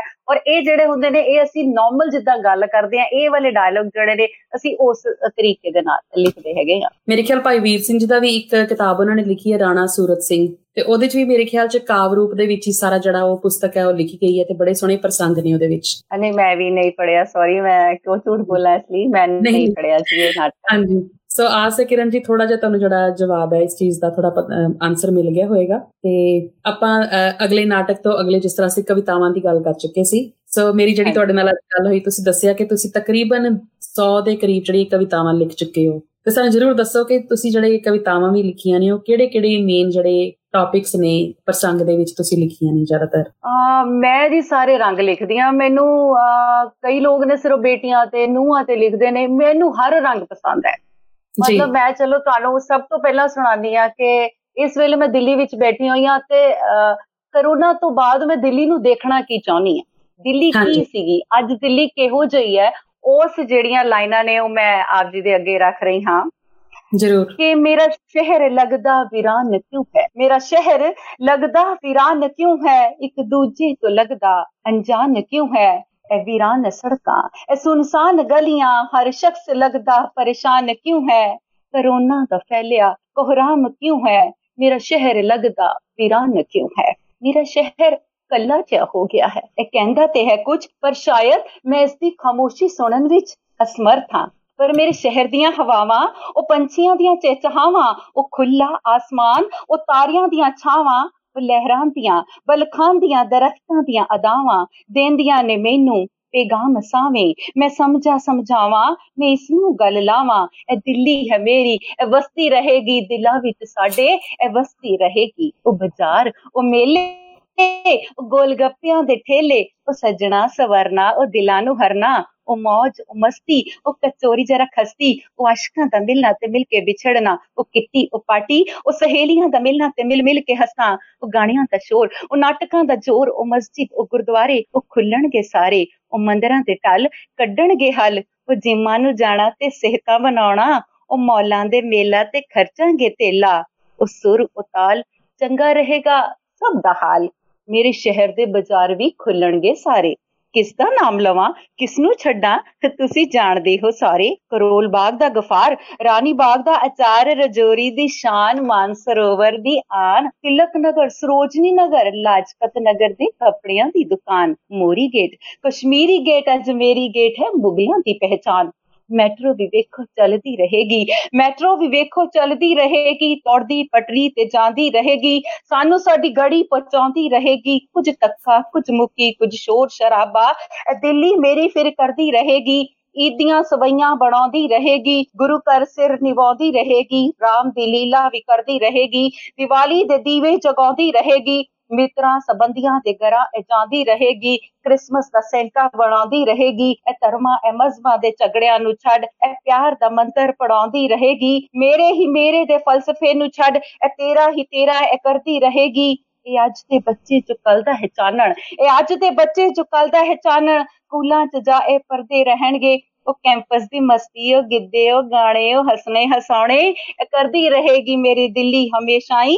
ਹਸਤੀ ਰਹੇਗੀ। ਸੜਕਾਂ ਤੇ ਕਾਨੂੰਨ ਸੜਕਾਂ ਤੇ ਕਾਨੂੰਨ ਹੈ ਮੰਦੀ ਰਹੇਗੀ ਪ੍ਰਕਿਰਤੀ ਨੂੰ ਪਿਆਰ ਹੈ ਕਰਦੀ ਰਹੇਗੀ ਤਿਰੰਗਾ ਵੀ ਉੱਚਾ ਹੈ ਕਰਦੀ ਰਹੇਗੀ। ਮੇਰੀ ਦਿੱਲੀ ਹਮੇਸ਼ਾ ਹੀ ਹਸਤੀ ਹਸਾਉਂਦੀ ਰਹੇਗੀ। ਇਹ ਸ਼ਾਇਰਾਂ ਦੀ ਦਿੱਲੀ ਇਹ ਸ਼ਾਇਰਾਂ ਦੀ ਦਿੱਲੀ ਕੁਮਾਰਾਂ ਦੀ ਦਿੱਲੀ ਇਹ ਗਾਲਿਬ ਦੀ ਦਿੱਲੀ ਸਰਕਾਰਾਂ ਦੀ ਦਿੱਲੀ ਇਹ ਵਿਚਾਰਾਂ ਦੀ ਦਿੱਲੀ ਹਜ਼ਾਰਾਂ ਦੀ ਦਿੱਲੀ ਹਿੰਦੁਸਤਾਨ ਦਾ ਦਿਲ ਹੈ ਦਿੱਲੀ। ਕਦੇ ਕੁਚਲੀ ਕਦੀ ਤੋੜੀ ਗਈ ਹੈ ਦਿੱਲੀ। ਪੈਰਾਂ ਹੇਠ ਲੈਣ ਖਾਤਰ ਵਾਰੋ ਵਾਰ ਰੋਂਦੀ ਗਈ ਹੈ ਦਿੱਲੀ। ਰੁੱਤ ਦੀ ਬੁੜ ਫੇਰ ਬਣਦੀ ਰਹੀ ਹੈ ਦਿੱਲੀ। ਮੇਰੀ ਦਿੱਲੀ ਮੇਰੀ ਦਿੱਲੀ ਮੇਰੀ ਦਿੱਲੀ। ਬਹੁਤ ਸੋਹਣਾ, ਮੇਰੇ ਕੋਲ ਅਲਫਾਜ਼ ਨਹੀਂ ਹੈ। ਤੁਸੀਂ ਇੰਨਾ ਸੋਹਣਾ ਸੁਣਾਇਆ, ਮੇਰਾ ਦਿਲ ਕਰ ਰਿਹਾ ਕਿ ਖੜੇ ਹੋ ਕੇ ਮੈਂ ਤੁਹਾਡਾ ਜਿਹੜਾ ਹੈ, ਇਸ ਤੁਹਾਡੀ ਲਿਖਤ ਦਾ ਜਿਹੜਾ ਸਤਿਕਾਰ ਕਰਾਂ। ਬਹੁਤ ਹੀ ਬੜਿਆ, ਵਧੀਆ, ਆਨੰਦਮਈ ਤੇ ਸਾਰੇ ਜਿਹੜੇ ਸਰੋਤੇ ਜਿਹੜੇ ਸੁਣ ਰਹੇ ਇਹਨਾਂ ਨੂੰ ਬਹੁਤ ਹੀ ਮਜ਼ਾ ਆ ਰਿਹਾ ਹੈ। ਤੇ ਤੁਸੀਂ ਇੰਨਾ ਸੋਹਣਾ ਲਿਖਿਆ, ਮੇਰਾ ਦਿਲ ਕਰ ਰਿਹਾ ਕਿ ਜਿਹੜੇ ਸਾਡੇ ਸਰੋਤੇ ਇਸ ਵਕਤ ਸੁਣ ਰਹੇ ਨੇ, ਤੇ ਜਿਹੜੇ ਕਲਮ ਦੇ ਧਨੀ ਨੇ, ਜਿਨ੍ਹਾਂ ਨੂੰ ਕਵਿਤਾਵਾਂ ਲਿਖਣ ਦਾ ਸ਼ੌਂਕ ਹੈ, ਤੁਸੀਂ ਆਪਣੇ ਸ਼ਹਿਰ ਬਾਰੇ ਵੀ ਜ਼ਰੂਰ ਜਿਹੜਾ ਇਸ ਤਰ੍ਹਾਂ ਦਾ ਕੁਝ ਜ਼ਰੂਰ ਲਿਖਿਓ। ਤੇ ਬਹੁਤ ਹੀ ਬਹੁਤ ਹੀ ਸੋਹਣੀ ਲਿਖਤ ਸੀ ਬੜਾ ਹੀ ਮਜ਼ਾ ਆਇਆ। ਸੋ ਕਰਨੈਲ ਸਿੰਘ ਜੀ ਵੀ ਕਿਰਨ ਹੋਰ ਵੀ ਸਾਰੇ ਜਿਹੜੇ ਸਾਰੇ ਕਾਫੀ ਇਸ ਚੀਜ਼ ਨੂੰ ਇੰਜੋਏ ਕਰ ਰਹੇ ਨੇ। ਜੋ ਪੰਜਾਬ ਦੀ ਕਵਿਤਾ ਸੁਣਾਨੀ ਹੈ ਜੀ ਇਹ ਕਹਿ ਲੋ ਕਿ 84 ਤੋਂ ਇਹ ਕਵਿਤਾ ਮੇਰੇ ਨਾਲ ਹੈਗੀ ਹੈ। ਬਿਲਕੁਲ। ਕਿ ਗੱਲ ਲੱਗ ਇਤਿਹਾਸ ਤੇ ਰੋਏ ਵਿਰਸਾ ਕਿ ਚੀਨੀ ਬਾਣ ਮੁਸ ਮੁਸ ਮੇਰੀ ਰੂਹ ਰੋਵੇ। ਚੀਨੀ ਬਾਣ ਮੁਸ ਮੁਸ ਮੇਰੀ ਰੂਹ ਰੋਵੇ ਕਿੰਚ ਮੇਰੇ ਪੰਜਾਬ ਦੀ ਦਸ਼ਾ ਹੋਈ। ਹਰ ਪਹਿਲੀ ਹਰ ਖਾਲ ਹਰ ਖੂ ਰੋਵੇ। ਕਿੰਚ ਮੇਰੇ ਪੰਜਾਬ ਦੀ ਦਸ਼ਾ ਹੋਈ। ਮੁੜ ਸਾਡੇ ਸਵੇਰੇ ਪੈ ਗਏ ਕਾਲੇ, ਮੁੜ ਅੱਜ ਨੇ ਸਰਗੀਆਂ ਗ੍ਰਹਿਣੀਆਂ ਜੀ, ਮੁੜ ਅੱਜ ਨੇ ਕੌਲ ਇਕਰਾਰ ਟੁੱਟੇ ਤੇ ਮੁੜ ਝੂਠੀਆਂ ਹੋਈਆਂ ਨੇ ਕਹਿਣੀਆਂ ਜੀ। ਮੁੜ ਚਲੀਏ ਮਾਰ ਹਥੌੜਿਆਂ ਦੀ ਤੇ ਕਾਲਜੇ ਤਸਦੀਆਂ ਛੈਣੀਆਂ ਜੀ। ਮੁੜ ਮੇਰੇ ਅੰਬਾਂ ਦੇ ਬੂਰ ਝੜ ਗਏ ਬੁੱਕ ਬੁੱਕ ਰੋਟੀਆਂ ਕੋਇਲਾਂ ਟਹਿਣੀਆਂ ਜੀ। ਮੁੜ ਭਰਾਵਾਂ ਦੀ ਟੁੱਟਦੀ ਸਾਂਝ ਵੇਖਾਂ, ਮੁੜ ਭਰਾਵਾਂ ਦੀ ਟੁੱਟਦੀ ਸਾਂਝ ਵੇਖਾਂ, ਢਿੱਲੀ ਪਈ ਗੱਲ ਵਕੜੀ ਤੱਕਦੀ ਹਾਂ। ਇਹੋ ਜਿਹੀ ਚੰਦਰੀ ਹੈ ਤੱਤੀ ਵਾਹ ਝੁੱਲੀ ਪਰੀ ਵਿਹੋਦੀ ਪੂਣ ਮੈਂ ਪਖਦੀ ਹਾਂ। ਮੁੜ ਪਾਣੀਆਂ ਨੂੰ ਲੋਕੋ ਅੱਗ ਲੱਗੀ, ਮੁੜ ਪਾਣੀਆਂ ਨੂੰ ਲੋਕੋ ਅੱਗ ਲੱਗੀ ਹੈ ਕਿਹੜੇ ਨਜ਼ਾਰੇ ਮੈਂ ਲੱਖਦੀ ਹਾਂ ਕਿ ਉਹੀ ਪੰਜਾਬ ਹੈ ਲੋਕੋ ਮੇਰਿਓ। ਹੰਕਾਰ ਗੋਰੇ ਦਾ ਜਿਸਨੇ ਤੋੜਿਆ ਸੀ ਕਿ ਉਹੀ ਪੰਜਾਬ ਹੈ ਲੋਕੋ ਮੇਰਿਓ। ਮੂ ਸਿਕੰਦਰ ਦਾ ਜਿਸਨੇ ਮੋੜਿਆ ਸੀ ਕਿ ਉਹੀ ਪੰਜਾਬ ਹੈ ਲੋਕੋ ਮੇਰਿਓ, ਜਿਸਨੇ ਦੇਸ਼ ਨੂੰ ਇੱਕ ਵਾਰ ਤੇ ਜੋੜਿਆ ਸੀ। ਇਸ ਤਰਤ ਤੇ ਡੁੱਲਿਆ ਲਹੂ ਸਾਂਝਾ ਚੱਲਿਆ ਵਾਲੇ ਦਾ ਬਾਗ ਗਵਾ ਸਾਡਾ।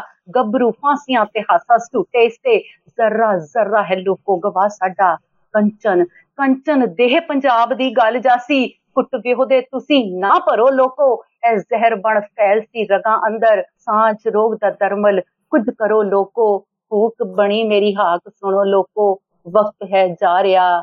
ਕੁਝ ਕਰੋ ਲੋਕੋ, ਕੁਝ ਕਰੋ ਲੋਕੋ, ਕੁਝ ਕਰੋ ਲੋਕੋ। ਧੰਨਵਾਦ। ਕੀ ਬਾਤ ਹੈ ਜੀ। ਬਹੁਤ ਹੀ ਬਹੁਤ ਹੀ ਸੋਹਣਾ ਤੁਸੀਂ ਅਲਫਾਜ਼ ਨਹੀਂ ਆ ਰਹੇ। ਤੁਸੀਂ ਵਾਕਈ ਹੀ ਜਿਵੇਂ ਕਿਰਨ ਨੇ ਵੀ ਕਿਹਾ ਕਿ ਤੁਸੀਂ ਵਾਕਈ ਹੀ ਭਾਵੁਕ ਕਰ ਦਿੱਤਾ। ਸੋ ਬਹੁਤ ਸੋਹਣੀ ਜਿੰਨਾ ਤੁਸੀਂ ਸੋਹਣਾ ਲਿਖਦੇ ਹੋ ਤੁਹਾਡਾ ਉਹਨੂੰ ਪ੍ਰੈਜ਼ੈਂਟ ਕਰਨ ਦਾ ਤਰੀਕਾ ਨੂੰ ਜੇ ਤੁਸੀਂ ਗਾ ਕੇ ਕਹਿ ਲਓ ਤੁਸੀਂ ਜਿਹੜਾ ਸੁਣਾ ਰਹੇ ਹੋ ਤੁਹਾਡੀ ਸੁਣਾਉਣ ਦੀ ਜਿਹੜੀ ਕਲਾ ਹੈ ਉਹ ਤੁਹਾਡੇ ਲਫ਼ਜ਼ ਤੇ ਤੁਹਾਡੇ ਜਿਹੜੇ ਅਹਿਸਾਸ ਨੇ ਉਹ ਇੰਜ ਲੱਗ ਰਿਹਾ ਕਿ ਜਿਵੇਂ ਇਕੱਠੇ ਮਿਲ ਕੇ ਇੱਕੋ ਸੁਰ ਹੋ ਕੇ ਜਿਹੜੇ ਨੇ ਉਹ ਸੁਣਾ ਰਹੇ ਹੋਣ ਤੇ ਉਹ ਨਜ਼ਾਰਾ ਹੀ ਕੁਝ ਹੋਰ ਤੁਸੀਂ ਇਹ ਵੀ ਇੱਕ ਕਲਾ ਹੈ ਗੱਲ ਮੈਂ ਜ਼ਰੂਰ ਕਹਿਣਾ ਚਾਹਾਂਗੀ ਇੱਥੇ ਮੈਂ। ਕਿ ਸ਼ਾਇਦ ਕੁਝ ਕਵੀ ਜਿਹੜੇ ਨੇ ਉਹ ਬਹੁਤ ਚੰਗਾ ਲਿਖਦੇ ਨੇ ਪਰ ਜਦੋਂ ਉਹ ਸਟੇਜ ਤੇ ਬੋਲਣ ਆਉਂਦੇ ਨੇ ਨਾ ਤੇ ਜਿਹੜੀ ਬੋਲਣ ਦਾ ਤਰੀਕਾ ਜੇ ਸਾਡਾ ਚੰਗਾ ਨਹੀਂ ਹੋਏਗਾ ਤੇ ਸਾਡੀ ਜਿਹੜੇ ਸ਼ਬਦ ਨੇ ਨਾ ਦੇ ਦਿਲ ਤੇ ਜਾ ਕੇ ਜਦ ਤੱਕ ਵੱਜਣਗੇ ਨਹੀਂ ਵੱਜਣਗੇ ਨਹੀਂ। ਹਾਂਜੀ। ਦਾ ਫਾਇਦਾ ਨਹੀਂ ਹੁੰਦਾ।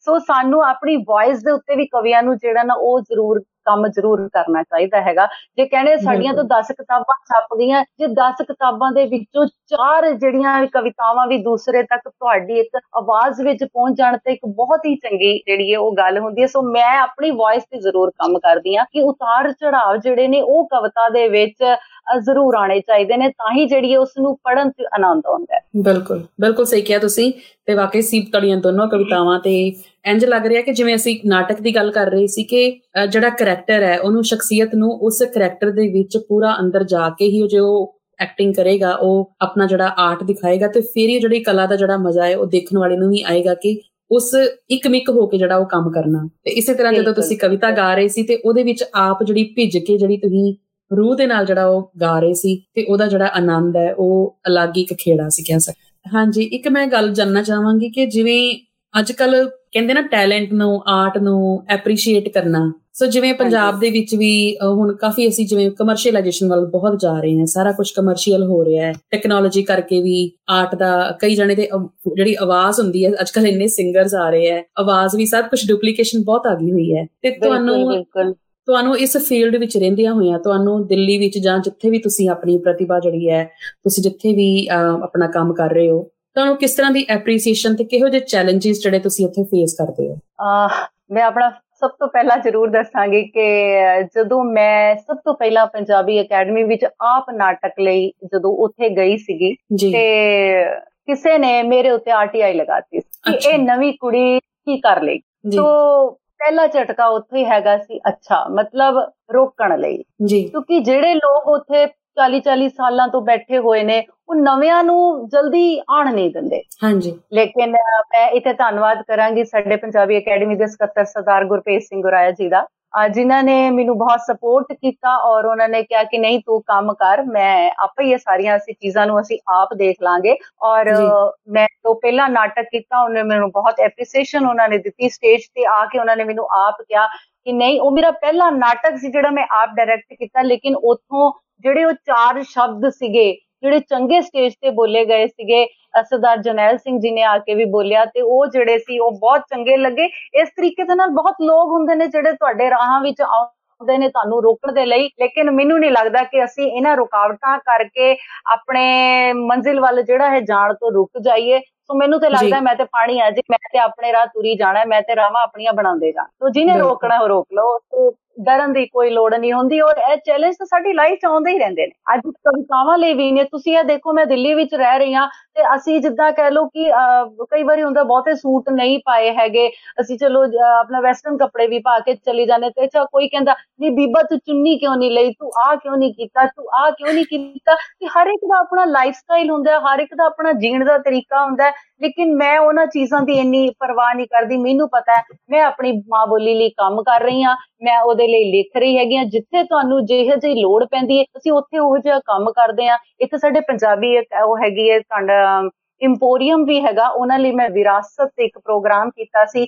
ਮੈਂ ਉੱਥੇ ਜਾ ਕੇ ਦੱਸਣਾ ਚਾਹਿਆ ਸੀਗਾ ਕਿ ਚਰਖੇ ਕੀ ਹੁੰਦੇ ਮਧਾਣੀਆਂ ਕੀ ਹੈ ਚਾਟੀਆਂ ਕੀ ਹੈਗੀਆਂ ਸਾਡੇ ਬਾਗ ਕੀ ਸੀਗੇ ਫੁਲਕਾਰੀਆਂ ਕੀ ਹੈਗੀਆਂ ਉੱਥੇ ਹਰ ਚੀਜ਼ ਹੈ। ਉਸ ਪ੍ਰੋਗਰਾਮ ਨੂੰ ਮੈਂ ਕਰਕੇ ਜਦੋਂ ਲੋਕਾਂ ਨੂੰ ਉਹਨਾਂ ਸਾਹਮਣੇ ਲੈ ਕੇ ਆਈਆਂ ਤਾਂ ਉਹਨਾਂ ਨੂੰ ਪਤਾ ਲੱਗਿਆ ਕਿ ਵਾਕਈ ਅਸੀਂ ਆਪਣੇ ਬੱਚਿਆਂ ਨੂੰ ਜਾ ਕੇ ਦੱਸੀਏ ਕਿ ਚਰਖਾ ਹੁੰਦਾ ਕੀ ਸੂਤ ਕੱਤਣ ਦਾ ਕੰਮ ਹੁੰਦਾ ਬੱਚਿਆਂ ਨੂੰ ਪਤਾ ਹੀ ਨਹੀਂ ਕਿ ਸਾਡੀਆਂ ਨਾਨੀਆਂ ਦਾਦੀਆਂ ਉਹ ਖੇਸੀਆਂ ਬਣਾਇਆ ਕਰਦੀਆਂ ਸੀ ਉਹ ਹੱਥਾਂ ਨਾਲ ਵੀ ਬਣਦੀਆਂ ਹੁੰਦੀਆਂ ਸੀ। ਸੋ ਇਦਾਂ ਰੋਕਣ ਵਾਲੇ ਬਹੁਤ ਲੋਕਾਂ ਦੇ ਅੱਛਾ ਤੂੰ ਆ ਵੀ ਕੰਮ ਕੀਤਾ ਤੂੰ ਤਾਂ ਕਰ ਹੀ ਨਹੀਂ ਸਕਦੀ ਸੀ। ਸੋ ਚੈਲੰਜ ਬਹੁਤ ਆਉਂਦੇ ਆ ਸੋ ਡਰਨ ਦੀ ਲੋੜ ਨਹੀਂ ਸਿੰਗਣੀ ਡਰਦੀ ਨਹੀਂ ਕਦੀ। ਬਹੁਤ ਸੋਹਣਾ ਤੁਸੀਂ ਕਿਹਾ ਜੀ ਜਿਸ ਤਰ੍ਹਾਂ ਅਸੀਂ ਦਿਖਦੇ ਕਿ ਔਕੜਾਂ ਜਿਹੜੀਆਂ ਨੇ ਉਹ ਭਾਵੇਂ ਤੁਸੀਂ ਪੰਜਾਬ ਹੋ ਭਾਵੇਂ ਦਿੱਲੀ ਤੇ ਭਾਵੇਂ ਬਾਹਰਲੇ ਦੇਸ਼ਾਂ ਦੇ ਵਿੱਚ ਔਕੜਾਂ ਤੁਹਾਡਾ ਜਿਹੜਾ ਸਾਥ ਹੈ ਕਦੀ ਵੀ ਨਹੀਂ ਛੱਡਣਗੀਆਂ। ਤੇ ਮੇਰੇ ਖਿਆਲ 'ਚ ਔਕੜਾਂ ਆਉਣੀਆਂ ਵੀ ਚਾਹੀਦੀਆਂ ਕਿਉਂਕਿ ਇਨਸਾਨ ਨੂੰ ਜਦੋਂ ਕੋਈ ਠੇਸ ਲੱਗਦੀ ਹੈ ਤਾਂ ਉਹ ਜਿਹੜਾ ਬਾਰ-ਬਾਰ ਖੜਾ ਵੀ ਹੁੰਦਾ ਹੈ। ਤੇ ਬਾਕੀ ਅਸੀਂ ਹਮੇਸ਼ਾ ਹੀ ਅਸੀਂ ਹੋਰ ਉੱਪਰ ਪੌੜੀ ਚੜਨ ਦੇ ਲਈ ਉਹ ਥੱਲੇ ਖੜਾ ਹੋਣਾ ਜ਼ਰੂਰੀ ਨਹੀਂ ਬਿਲਕੁਲ। ਜੀ ਜੀ ਬਿਲਕੁਲ ਬਿਲਕੁਲ। ਤੇ ਵੈਸੇ ਵੀ ਅਸੀਂ ਬਾਰ-ਬਾਰ ਇਹ ਗੱਲ ਵੀ ਅਸੀਂ ਕਰਦੇ ਆ ਆਪਣੇ ਪ੍ਰੋਗਰਾਮ ਦੇ ਵਿੱਚ ਕਿ ਸਾਂਝ ਕਰੀਜੈ ਗੁਨਾ ਕੇਰੀ ਛੋੜ ਅਵਗਣ ਚੱਲੀਏ। ਸੋ ਇਹ ਬਹੁਤ ਜ਼ਰੂਰੀ ਹੈ ਕਿ ਅਸੀਂ ਗੁਣਾ ਦੀ ਸਾਂਝ ਪਾਈਏ ਤੇ ਅਸੀਂ ਅੱਗੇ ਚੱਲੀਏ। ਅਵਗੁਣ ਤੇ ਸਾਰਿਆਂ ਚ ਨੇ ਗੁਰੂ ਸਿਰਫ ਪੂਰਾ ਤੇ ਜਿਹੜਾ ਗੁਰੂ ਹੀ ਹੈ ਜੀ ਤੇ ਅਵਗਣਾਂ ਨੂੰ ਤੇ ਸਾਨੂੰ ਵਿਸਾਰ ਦੇਣਾ ਚਾਹੀਦਾ ਤੇ ਅਸੀਂ ਆਪਣੇ ਗੁਣਾਂ ਨੂੰ ਜਿਹੜਾ ਸਾਂਝ ਕਰੀਏ। ਸੋ ਬਹੁਤ ਤੁਸੀਂ ਦੱਸਿਆ ਕਿ ਕਿਵੇਂ ਤੁਸੀਂ ਜਿਹੜਾ ਬੱਚਿਆਂ ਨੂੰ ਜਿਹੜਾ ਇਹਦੇ ਵਿੱਚ ਜਿਹੜਾ ਲੈ ਕੇ ਤੁਸੀਂ ਨਾਲ ਚੱਲਦੇ ਹੋ। ਤੇ ਆਪਾਂ ਕਵਿਤਾਵਾਂ ਦੀ ਜਿਹੜੀ ਹੈ ਲੜੀ ਹੈ ਉਹ ਥੋੜੀ ਜੀ ਅੱਗੇ ਹੋਰ ਵਧਾਉਨੇ ਆ ਤੇ ਸਾਨੂੰ ਕਰੋਨਾ ਵਾਇਰਸ ਤੇ 84 ਬਾਰੇ ਜਿਹੜੀ ਕਵਿਤਾ ਸੁਣਾਈ ਹੈ ਮੈਂ ਚਾਹਨੀ ਕਿ ਥੋੜੀ ਜੀ ਹੁਣ ਅਸੀਂ ਕੋਈ ਸਾਨੂੰ ਥੋੜੀ ਹੋਰ ਵੱਖਰੀ ਕੋਈ ਕਵਿਤਾ ਵੀ ਜਿਹੜੀ ਤੁਸੀਂ ਆਪਣੀ ਜ਼ਰੂਰ ਸੁਣਾਓ। ਜੇ ਸਾਡੇ ਸਰੋਤਿਆਂ ਚੋਂ ਵੀ ਕੋਈ ਫਰਮਾਇਸ਼ ਹੈਗੀ ਹੈ ਸਰਦਾਰ ਕਰਨੈਲ ਸਿੰਘ ਜੀ ਨੇ ਸਾਨੂੰ ਬੇਨਤੀ ਕੀਤੀ ਸੀ ਖਾਸ ਕਰਕੇ ਤੇ ਸਿਡਨੀ ਤੋਂ ਹੀ ਇੱਕ ਭਾਈ ਸੁਰਿੰਦਰ ਸਿੰਘ ਜੀ ਉਹਨਾਂ ਨੇ ਵੀ ਤੁਹਾਡੀ ਕਵਿਤਾਵਾਂ ਬਾਰੇ ਮੈਂ ਉਹਨਾਂ ਦਾ ਪੜਿਆ ਸੀ। ਫੇਸਬੁੱਕ ਤੇ ਉਹਨਾਂ ਨੇ ਬਹੁਤ ਵਧੀਆ ਤੁਹਾਡੇ ਕਵਿਤਾਵਾਂ ਦੀ ਜਿਹੜੀ ਹੈ ਉਹ ਸਿਫਤ ਕੀਤੀ ਸੀ। ਸੋ ਜੇ ਉਹ ਵੀ ਇਸ ਵਕਤ ਸੁਣ ਰਹੇ ਨੇ ਤੇ ਜੇ ਉਹਨਾਂ ਦੀ ਕੋਈ ਫਰਮਾਇਸ਼ ਹੈ ਤੇ ਮੈਂ ਚਾਹਨੀ ਤਾਂ ਵੀ ਤੁਹਾਡੇ ਨਾਲ ਜ਼ਰੂਰ ਸਾਂਝੀ ਕਰਨ ਜੀ। ਆ ਚਲੋ ਮੈਂ ਪਹਿਲਾਂ ਤਾਂ ਤੁਹਾਨੂੰ ਸੁਣਾਣੀ ਆ ਜੀ ਕਵਿਤਾ ਦੇ ਮੋਰਚੇ ਇੱਕ ਕਵਿਤਾ ਹੈਗੀ ਮੇਰੀ। ਇਹ ਕਵਿਤਾ ਜਿਹੜੀ ਹੈਗੀ ਏ ਉਹ ਹਰ ਮੋਰਚੇ ਤੇ ਉੱਤੇ ਜਿਹੜੀ ਏ ਉਹ ਆ ਕੇ ਆਪ ਖੜੀ ਹੁੰਦੀ ਏ। ਸੋ ਕਵਿਤਾ ਕੱਲੀ ਰਹਿ ਕਈ ਮੋਰਚੇ ਸਾਂਭਦੀ ਵੇਖੀ। ਕਵਿਤਾ ਕੱਲੀ ਰਹਿ ਕਈ ਮੋਰਚੇ ਸਾਂਭਦੀ ਵੇਖੀ। ਹੁਸਨ ਇਸ਼ਕ ਦਾ ਪੁਲ ਬਣ ਨਦੀਆਂ, ਨਹਿਰਾਂ, ਪਹਾੜਾਂ, ਥਲਾਂ 'ਚ ਜਾਗਦੀ ਵੇਖੀ। ਕਵਿਤਾ ਕੱਲੀ ਰਹਿ ਕਈ ਮੋਰਚੇ ਸਾਂਭਦੀ ਵੀ ਜੰਗੇ ਮੈਦਾਨ, ਖਾ ਗੋਲੀ, ਲਾ ਹਿੰਦੁਸਤਾਨ ਜ਼ਿੰਦਾਬਾਦ ਦੇ ਨਾਰੇ। ਰੱਬ ਨੂੰ ਤਿਹਾਉਂਦੀ ਵੇਖੀ, ਜ਼ਾਲਮ ਤੇ ਜ਼ੁਲਮ ਨੂੰ ਮੁਕਾ। ਚਿੜੀਆਂ ਸੇ ਮੈਂ ਬਾਜ ਤੜਾਉਂ ਸਵਾ ਲੱਖ ਸੇ ਏਕ ਲੜਾਉਂ ਕਬੇ ਗੋਬਿੰਦ ਸਿੰਘ ਨਾਮ ਕਹਾਉਂ ਉਚਾਰਦੀ ਵੇਖੀ। ਕਵਿਤਾ, ਕੱਲੀ ਰਹਿ, ਕਈ ਮੋਰਚੇ, ਸਾਂਭਦੀ ਵੇਖੀ ਸਬਰ ਤੇ ਜ਼ਬਰ ਨੂੰ ਚੁਲੰਗਦੀ ਭੁੱਖ ਚ ਮਰਦੀ, ਜੀਵਨ ਜਿਉਣ ਖਾਤਰ ਡਰਦੀ, ਸਹਿਮਦੀ, ਸਮਾਜ ਸੰਗ ਉਲਝਦੀ, ਇੱਕ ਉਡਾਨ ਖਾਤਰ ਆਸਮਾਨ ਤੱਕਦੀ, ਗੂੰਜਦੀ ਵੇਖੀ, ਇੱਕ ਦਰਦ ਦਾ ਸਹਿਲਾਬ, ਜੋ ਅੰਦਰ ਹੈ ਉੱਠਦਾ, ਸ਼ਬਦਾਂ 'ਚ ਉਸਦੇ ਮੈਂ ਢਲਦੀ ਵੇਖੀ, ਕਵਿਤਾ, ਕੱਲੀ ਰਹਿ, ਕਈ ਮੋਰਚੇ, ਸਾਂਭਦੀ ਵੇਖੀ। ਪਵਨ ਗੁਰੂ ਪਾਣੀ ਪਿਤਾ ਮਾਤਾ ਤਰਤ ਮਹਤ, ਮਤਲਬ ਸਮਝਾ, ਕੌੜੇ ਮਿੱਠੇ ਅਹਿਸਾਸਾਂ ਵਿੱਚ ਜੀਵਨ ਜਾਚ ਸਿਖਾਉਂਦੀ, ਹੱਸਦੀ, ਗਾਉਂਦੀ, ਕਦੇ ਕੰਬਦੀ ਵੇਖੀ, ਕਵਿਤਾ ਕੱਲੀ ਰਹਿ, ਕਈ ਮੋਰਚੇ ਸਾਂਭਦੀ ਵੇਖੀ ਕਵਿਤਾ ਕਈ ਮੋਰਚੇ ਸਾਂਭਦੀ ਵੇ ਵਾਹ ਜੀ ਵਾਹ ਬਹੁਤ ਹੀ ਖੂਬਸੂਰਤ ਲਿਖਤ ਤੁਹਾਡੀਆਂ ਸਾਰੀਆਂ ਹੀ ਲਿਖਤਾਂ ਜਿਹੜੀਆਂ ਬਖੂਬੀ ਹੈ। ਤੇ ਮੈਨੂੰ ਸਾਨੂੰ ਪਤਾ ਹੀ ਨਹੀਂ ਲੱਗ ਰਿਹਾ ਕਿ ਸਮਾਂ ਜਿਹੜਾ ਦਿਲ ਤੇ ਕਰ ਰਿਹਾ ਤੁਹਾਡੀ ਕਵਿਤਾਵਾਂ ਦੀ ਜਿਹੜੀ ਹੈ ਡੋਰ ਜਿਹੜੀ ਹੈ ਚੱਲਦੀ ਰਵੇ। ਤੇ ਪਰ ਸਮਾਂ ਦੇਖੋ ਜੀ ਪਤਾ ਹੀ ਨਹੀਂ ਲੱਗਾ ਕਦੋਂ 1 ਘੰਟਾ ਜਿਹੜਾ ਨੀਅਰਲੀ ਅਸੀਂ ਬਤਾ ਚੁੱਕੇ ਆ ਤੁਹਾਡੇ ਨਾਲ। ਬਹੁਤ ਹੀ ਸਾਨੂੰ ਹੁਣ ਤੱਕ ਜਿਹੜਾ ਹੈ ਮਜ਼ਾ ਆਇਆ ਤੇ ਤੁਹਾਡੀਆਂ ਮੈਂ ਕਵਿਤਾਵਾਂ ਬਾਰੇ ਪੁੱਛਣਾ ਚਾਹਾਂਗੀ ਕਿ ਤੁਹਾਡੀ ਕੋਈ ਕਿਤਾਬ ਕਵਿਤਾਵਾਂ ਦੀ ਕਿਤਾਬ ਜਿਹੜੀ ਹੈ ਉਹ ਤੁਸੀਂ ਲਿਖੀ ਹੋਈ ਹੈ ਜਾਂ ਕਿੱਥੋਂ ਅਸੀਂ ਪੜ੍ਹ ਸਕਦੇ ਹਾਂ? ਐਦਾਂ ਹੈਗਾ ਜੀ ਮੇਰਾ ਖਰੜਾ ਤਿਆਰ ਹੋ ਚੁੱਕਾ ਹੈਗਾ ਤੇ ਜਿੱਦਾਂ ਹੀ ਕਰੋਨਾ ਦਾ ਇਹ ਪ੍ਰਕੋਪ ਖਤਮ ਹੁੰਦਾ ਹੈ ਤੇ ਮੈਂ ਆਪਣੀ ਜਿਹੜੀ ਬੁੱਕ ਹੈ ਬਹੁਤ ਜਲਦੀ ਪਾਠਕਾਂ ਦੇ ਵਿੱਚ ਲਿਆਉਣ ਵਾਲੀ ਹੈਗੀ ਆ ਸੋ ਸਾਨੂੰ ਇੰਤਜ਼ਾਰ ਰਹੇਗਾ ਜੀ। ਬਿਲਕੁਲ। ਸੋ ਸਾਡੇ ਮੇਰੇ ਵੱਲੋਂ ਪਰਸਨਲੀ ਵੀ ਤੁਹਾਨੂੰ ਇਹ ਰਿਕੁਐਸਟ ਹੀ ਹੈ ਕਿ ਕਿਤਾਬ ਅਸੀਂ ਤੁਹਾਡੀ ਬਹੁਤ ਅਸੀਂ ਵੇਟ ਕਰਾਂਗੇ ਦਾ ਇੰਤਜ਼ਾਰ ਕਰਾਂਗੇ ਤੇ ਸਾਨੂੰ ਵੀ ਸਾਡੇ ਹੱਥਾਂ 'ਚ ਆਵੇ ਤੁਸੀਂ ਇਹਨੂੰ ਪੜ੍ਹੀਏ। ਪਰ ਨਾਲ ਮੇਰੀ ਬੇਨਤੀ ਤੁਹਾਨੂੰ ਇਹ ਵੀ ਹੈ ਕਿ ਤੁਹਾਡੀ ਜਿਹੜੀ ਸੁਰੀਲੀ ਆਵਾਜ਼ ਹੈ ਤੇ ਜੋ ਅਹਿਸਾਸ ਨਾਲ ਤੁਸੀਂ ਪੜ੍ਹਦੇ ਹੋ ਤੁਸੀਂ ਆਪਣੀ ਰਿਕਾਰਡਿੰਗ ਵੀ ਜਿਹੜੀ ਹੈ ਕਵਿਤਾਵਾਂ ਦੀ ਜ਼ਰੂਰ ਕਰਾਓ। ਤੇ ਅੱਜ ਕੱਲ ਹਰ ਕੋਈ ਸੁਣਨਾ ਚਾਹੁੰਦਾ ਹੈ ਕਿਤੇ ਕਾਰਾਂ 'ਚ ਜਾ ਰਹੇ ਹੋਵੋ ਜਾਂ ਹੈੱਡਫੋਨ ਕੰਨਾਂ ਨੂੰ ਲੱਗੇ ਹੁੰਦੇ ਆ ਤੇ ਮੇਰੇ ਖਿਆਲ 'ਚ ਇੱਕ ਬਹੁਤ ਵਧੀਆ ਅੱਜ ਦੇ ਟੈਕਨੋਲੋਜੀ ਦੇ ਹਿਸਾਬ ਨਾਲ ਵੀ ਰਹੇਗਾ ਕਿ ਇੱਕ ਸਾਨੂੰ ਸੁਣਨ ਨੂੰ ਵੀ ਕਵਿਤਾਵਾਂ ਤੁਹਾਡੀ ਆਵਾਜ਼ ਵਿੱਚ ਮਿਲਣਗੀਆਂ। ਤੇ ਜੇ ਪੋਸੀਬਲ ਹੋਇਆ ਤੇ ਤੁਸੀਂ ਜ਼ਰੂਰ। ਜਿਹੜੀਆਂ ਇਹ ਜ਼ਰੂਰ ਕਰਵਾਇਓ ਉਸ ਦੇਖਾ ਸਰੋਤੇ ਬਹੁਤ ਪਸੰਦ ਕਰਨਗੇ। ਹਾਂਜੀ। ਐਂਡ ਵਿੱਚ ਆਪਣੀਆਂ ਲਾਈਨਾਂ ਮੈਂ ਤੁਹਾਨੂੰ ਜ਼ਰੂਰ ਸੁਣਾ ਰਹੀ ਹਾਂ ਜੀ। ਕਿ ਧਰਤੀ ਰੁੱਸੀ ਅੰਬਰ ਰੁੱਸਿਆ। ਧਰਤੀ ਰੁੱਸੀ ਅੰਬਰ ਰੁੱਸਿਆ ਰੁੱਸੇ ਚੰਨ ਤਾਰੇ ਰੁੱਸੇ ਲੱਖਾਂ ਇਸ਼ਟ ਦੇਵਤੇ ਰੁੱਸੇ ਬਾਗ ਨੇ ਸਾਰੇ। ਕੁਦਰਤ ਸਾਰੀ ਰੁੱਥੀ ਸਾਤੋਂ ਅਸੀਂ ਮੰਗ ਮਾਫੀਆਂ ਹਾਰੇ। ਕੈਦ ਚ ਹੁਣ ਤਾਂ ਕੱਢਦੇ ਮਾਏ ਅਸੀਂ ਬਾਲੜ ਤੇਰੇ ਪਿਆਰੇ। ਹੱਥ ਜੋੜ ਹਾਂ ਮਾਫੀ ਮਰਦੇ ਕਰਦੇ ਪਾਰ ਉਤਾਰੇ ਰੱਬਾ ਕਰਦੇ ਪਾਰ ਉਤਾਰੇ। ਸੋ ਇਸ ਕਰੋਨਾ ਨੇ ਜੋ ਸਾਨੂੰ ਕੈਦ ਕੀਤਾ ਹੋਇਆ ਹੈ ਸਾਨੂੰ ਇਸ ਕੈਦ ਵਿੱਚੋਂ ਰੱਬਾ ਬਾਹਰ ਕੱਢ ਤਾਂ ਕਿ ਅਸੀਂ ਇੱਕ ਦੂਜੇ ਦੇ ਰੂਬਰੂ ਹੋ ਕੇ ਗੱਲਾਂ ਕਰ ਸਕੀਏ। ਸੋ ਧੰਨਵਾਦ ਜੀ। ਬਹੁਤ ਬਹੁਤ ਧੰਨਵਾਦ ਜੀ। ਬਿਲਕੁਲ ਜੀ ਸਾਡਾ ਸਾਰੇ ਹੀ ਦੁਨੀਆ ਭਰ ਚ ਜਿੱਥੇ ਵੀ ਦੁਨੀਆ ਵਸਦੀ ਹੈ ਸਾਰਿਆਂ ਵਾਸਤੇ ਇਹ ਅਰਦਾਸ ਹੈ। ਸਰਬੱਤ ਦੇ ਭਲੇ ਦੀ ਅਰਦਾਸ ਹੈ ਕਿ ਕਰੋਨਾ ਵਾਇਰਸ ਦਾ ਜਿਹੜੀ ਇਸ ਵਕਤ ਕਹਿਰ ਚੱਲ ਰਿਹਾ ਹੈ ਉਹ ਤੋਂ ਜਿਹੜੀ ਦੁਨੀਆ ਦਾ ਬਚਾਅ ਹੋਵੇ। ਇੱਕ ਵਕਤ ਹੈ ਇਹ ਵੀ ਜੋ ਵੀ ਕਹਿ ਸਕਦੇ ਕਿ ਰੱਬ ਦਾ ਹੁਕਮ ਹੈ ਤੇ ਇਸ ਹੁਕਮ ਨੂੰ ਅਸੀਂ ਜਿਹੜਾ ਹੈ ਇੱਕ ਸਹਿਨਸ਼ੀਲਤਾ ਦੇ ਨਾਲ ਅਸੀਂ ਇਸ ਨੂੰ ਸਮਝਦਾਰੀ ਦੇ ਨਾਲ ਇਹਨੂੰ ਪਾਰ ਕਰਨਾ ਇੱਕ ਇਮਤਿਹਾਨ ਦੀ ਕੜੀ ਹੈ। ਸੋ ਜੋ ਅਸੀਂ ਵੀ ਕੁਦਰਤ ਦੇ ਨਾਲ ਕਰੋਪੀਆਂ ਕੀਤੀਆਂ ਉਹ ਸਾਨੂੰ ਦਾ ਫਲ ਜਿਹੜਾ ਅਸੀਂ ਭੁਗਤ ਰਹੇ ਹਾਂ। ਹਾਂਜੀ। ਬਾਕੀ ਕੋਈ ਗੱਲ ਨਹੀਂ ਜੇ ਚੰਗਾ ਵਕਤ ਨਹੀਂ ਰਿਹਾ ਤੇ ਬੁਰਾ ਵਕਤ ਵੀ ਨਹੀਂ ਰਹੇਗਾ। ਦੋ ਦੋ ਲਾਈਨਾਂ ਹੋਰ ਸੁਣਾ ਤੁਹਾਨੂੰ ਮੈਂ ਜਾਂਦੇ ਜਾਂਦੇ। ਕਿ ਸਾਹਮਣੇ ਇੱਕ ਛੋਟੀ ਜਿਹੀ ਬੱਚੀ ਸੀਗੀ ਤੇ ਉਸਨੇ ਇੱਕ ਦਿਨ ਮੈਨੂੰ ਹੱਥ ਬਾਹਰ ਕੱਢ ਕੇ ਪੁੱਛਿਆ ਕਿ ਆਂਟੀ ਪਾਪਾ ਚੀਜ਼ੀ ਲੈਣ ਬਾਹਰ ਨਹੀਂ ਲੈ ਕੇ ਜਾਂਦੇ। ਅਸੀਂ ਘਰ ਵਿੱਚ ਕਿਉਂ ਹਾਂ? ਮੈਂ ਕਿਹਾ ਪੁੱਤਰ ਜੀ ਅਸੀਂ ਬੰਦ ਨਹੀਂ ਅਸੀਂ ਕੈਦ ਹਾਂ। ਅਸੀਂ ਗਲਤੀ ਕੀਤੀ ਹੈ। ਅਸੀਂ ਪ੍ਰਾਇਵਰਨ ਨੂੰ ਖਰਾਬ ਕੀਤਾ ਹੈ। ਅਸੀਂ ਨੇਚਰ ਨੂੰ ਖਰਾਬ ਕੀਤਾ ਹੈ। ਇਹ ਸਾਨੂੰ ਗਲਤੀ ਹੈ। ਸਾਡੀ ਗਲਤੀ ਹੈ। ਸਾਨੂੰ ਸਜ਼ਾ ਮਿਲੀ ਹੈ। ਪਰ ਤੁਸੀਂ ਇਹ ਨਾ ਕਰਨਾ। ਤੇ ਉਹ ਬੱਚੀ ਜਿਹੜੀ ਸੀ ਉਹ ਹੱਥ ਮੂੰਹ ਤੇ ਰੱਖ ਕੇ ਸੋਚੀ ਜਾ ਰਹੀ ਹੈ ਕਿ ਮੈਂ ਤੇ ਕੁਝ ਨਹੀਂ ਕੀਤਾ। ਤੇ ਆਂਟੀ ਮੈਨੂੰ ਪਾਪਾ ਕਿਉਂ ਨਹੀਂ ਲੈ ਕੇ ਜਾ ਰਹੇ? ਸੋ ਨਾ ਬੱਚਿਆਂ ਨੂੰ ਜਿਹੜਾ ਹੈ ਸਮਝਾਣਾ ਇਸ ਟਾਈਮ ਬਹੁਤ ਜ਼ਰੂਰੀ ਹੈ। ਅੱਜ ਸਮਝਾਵਾਂਗੇ ਤੇ ਸ਼ਾਇਦ ਉਹ ਅੱਗੇ ਜਾ ਕੇ ਇਹਨਾਂ ਚੀਜ਼ਾਂ ਬਾਰੇ ਸਮਝ ਪਾਣਗੇ।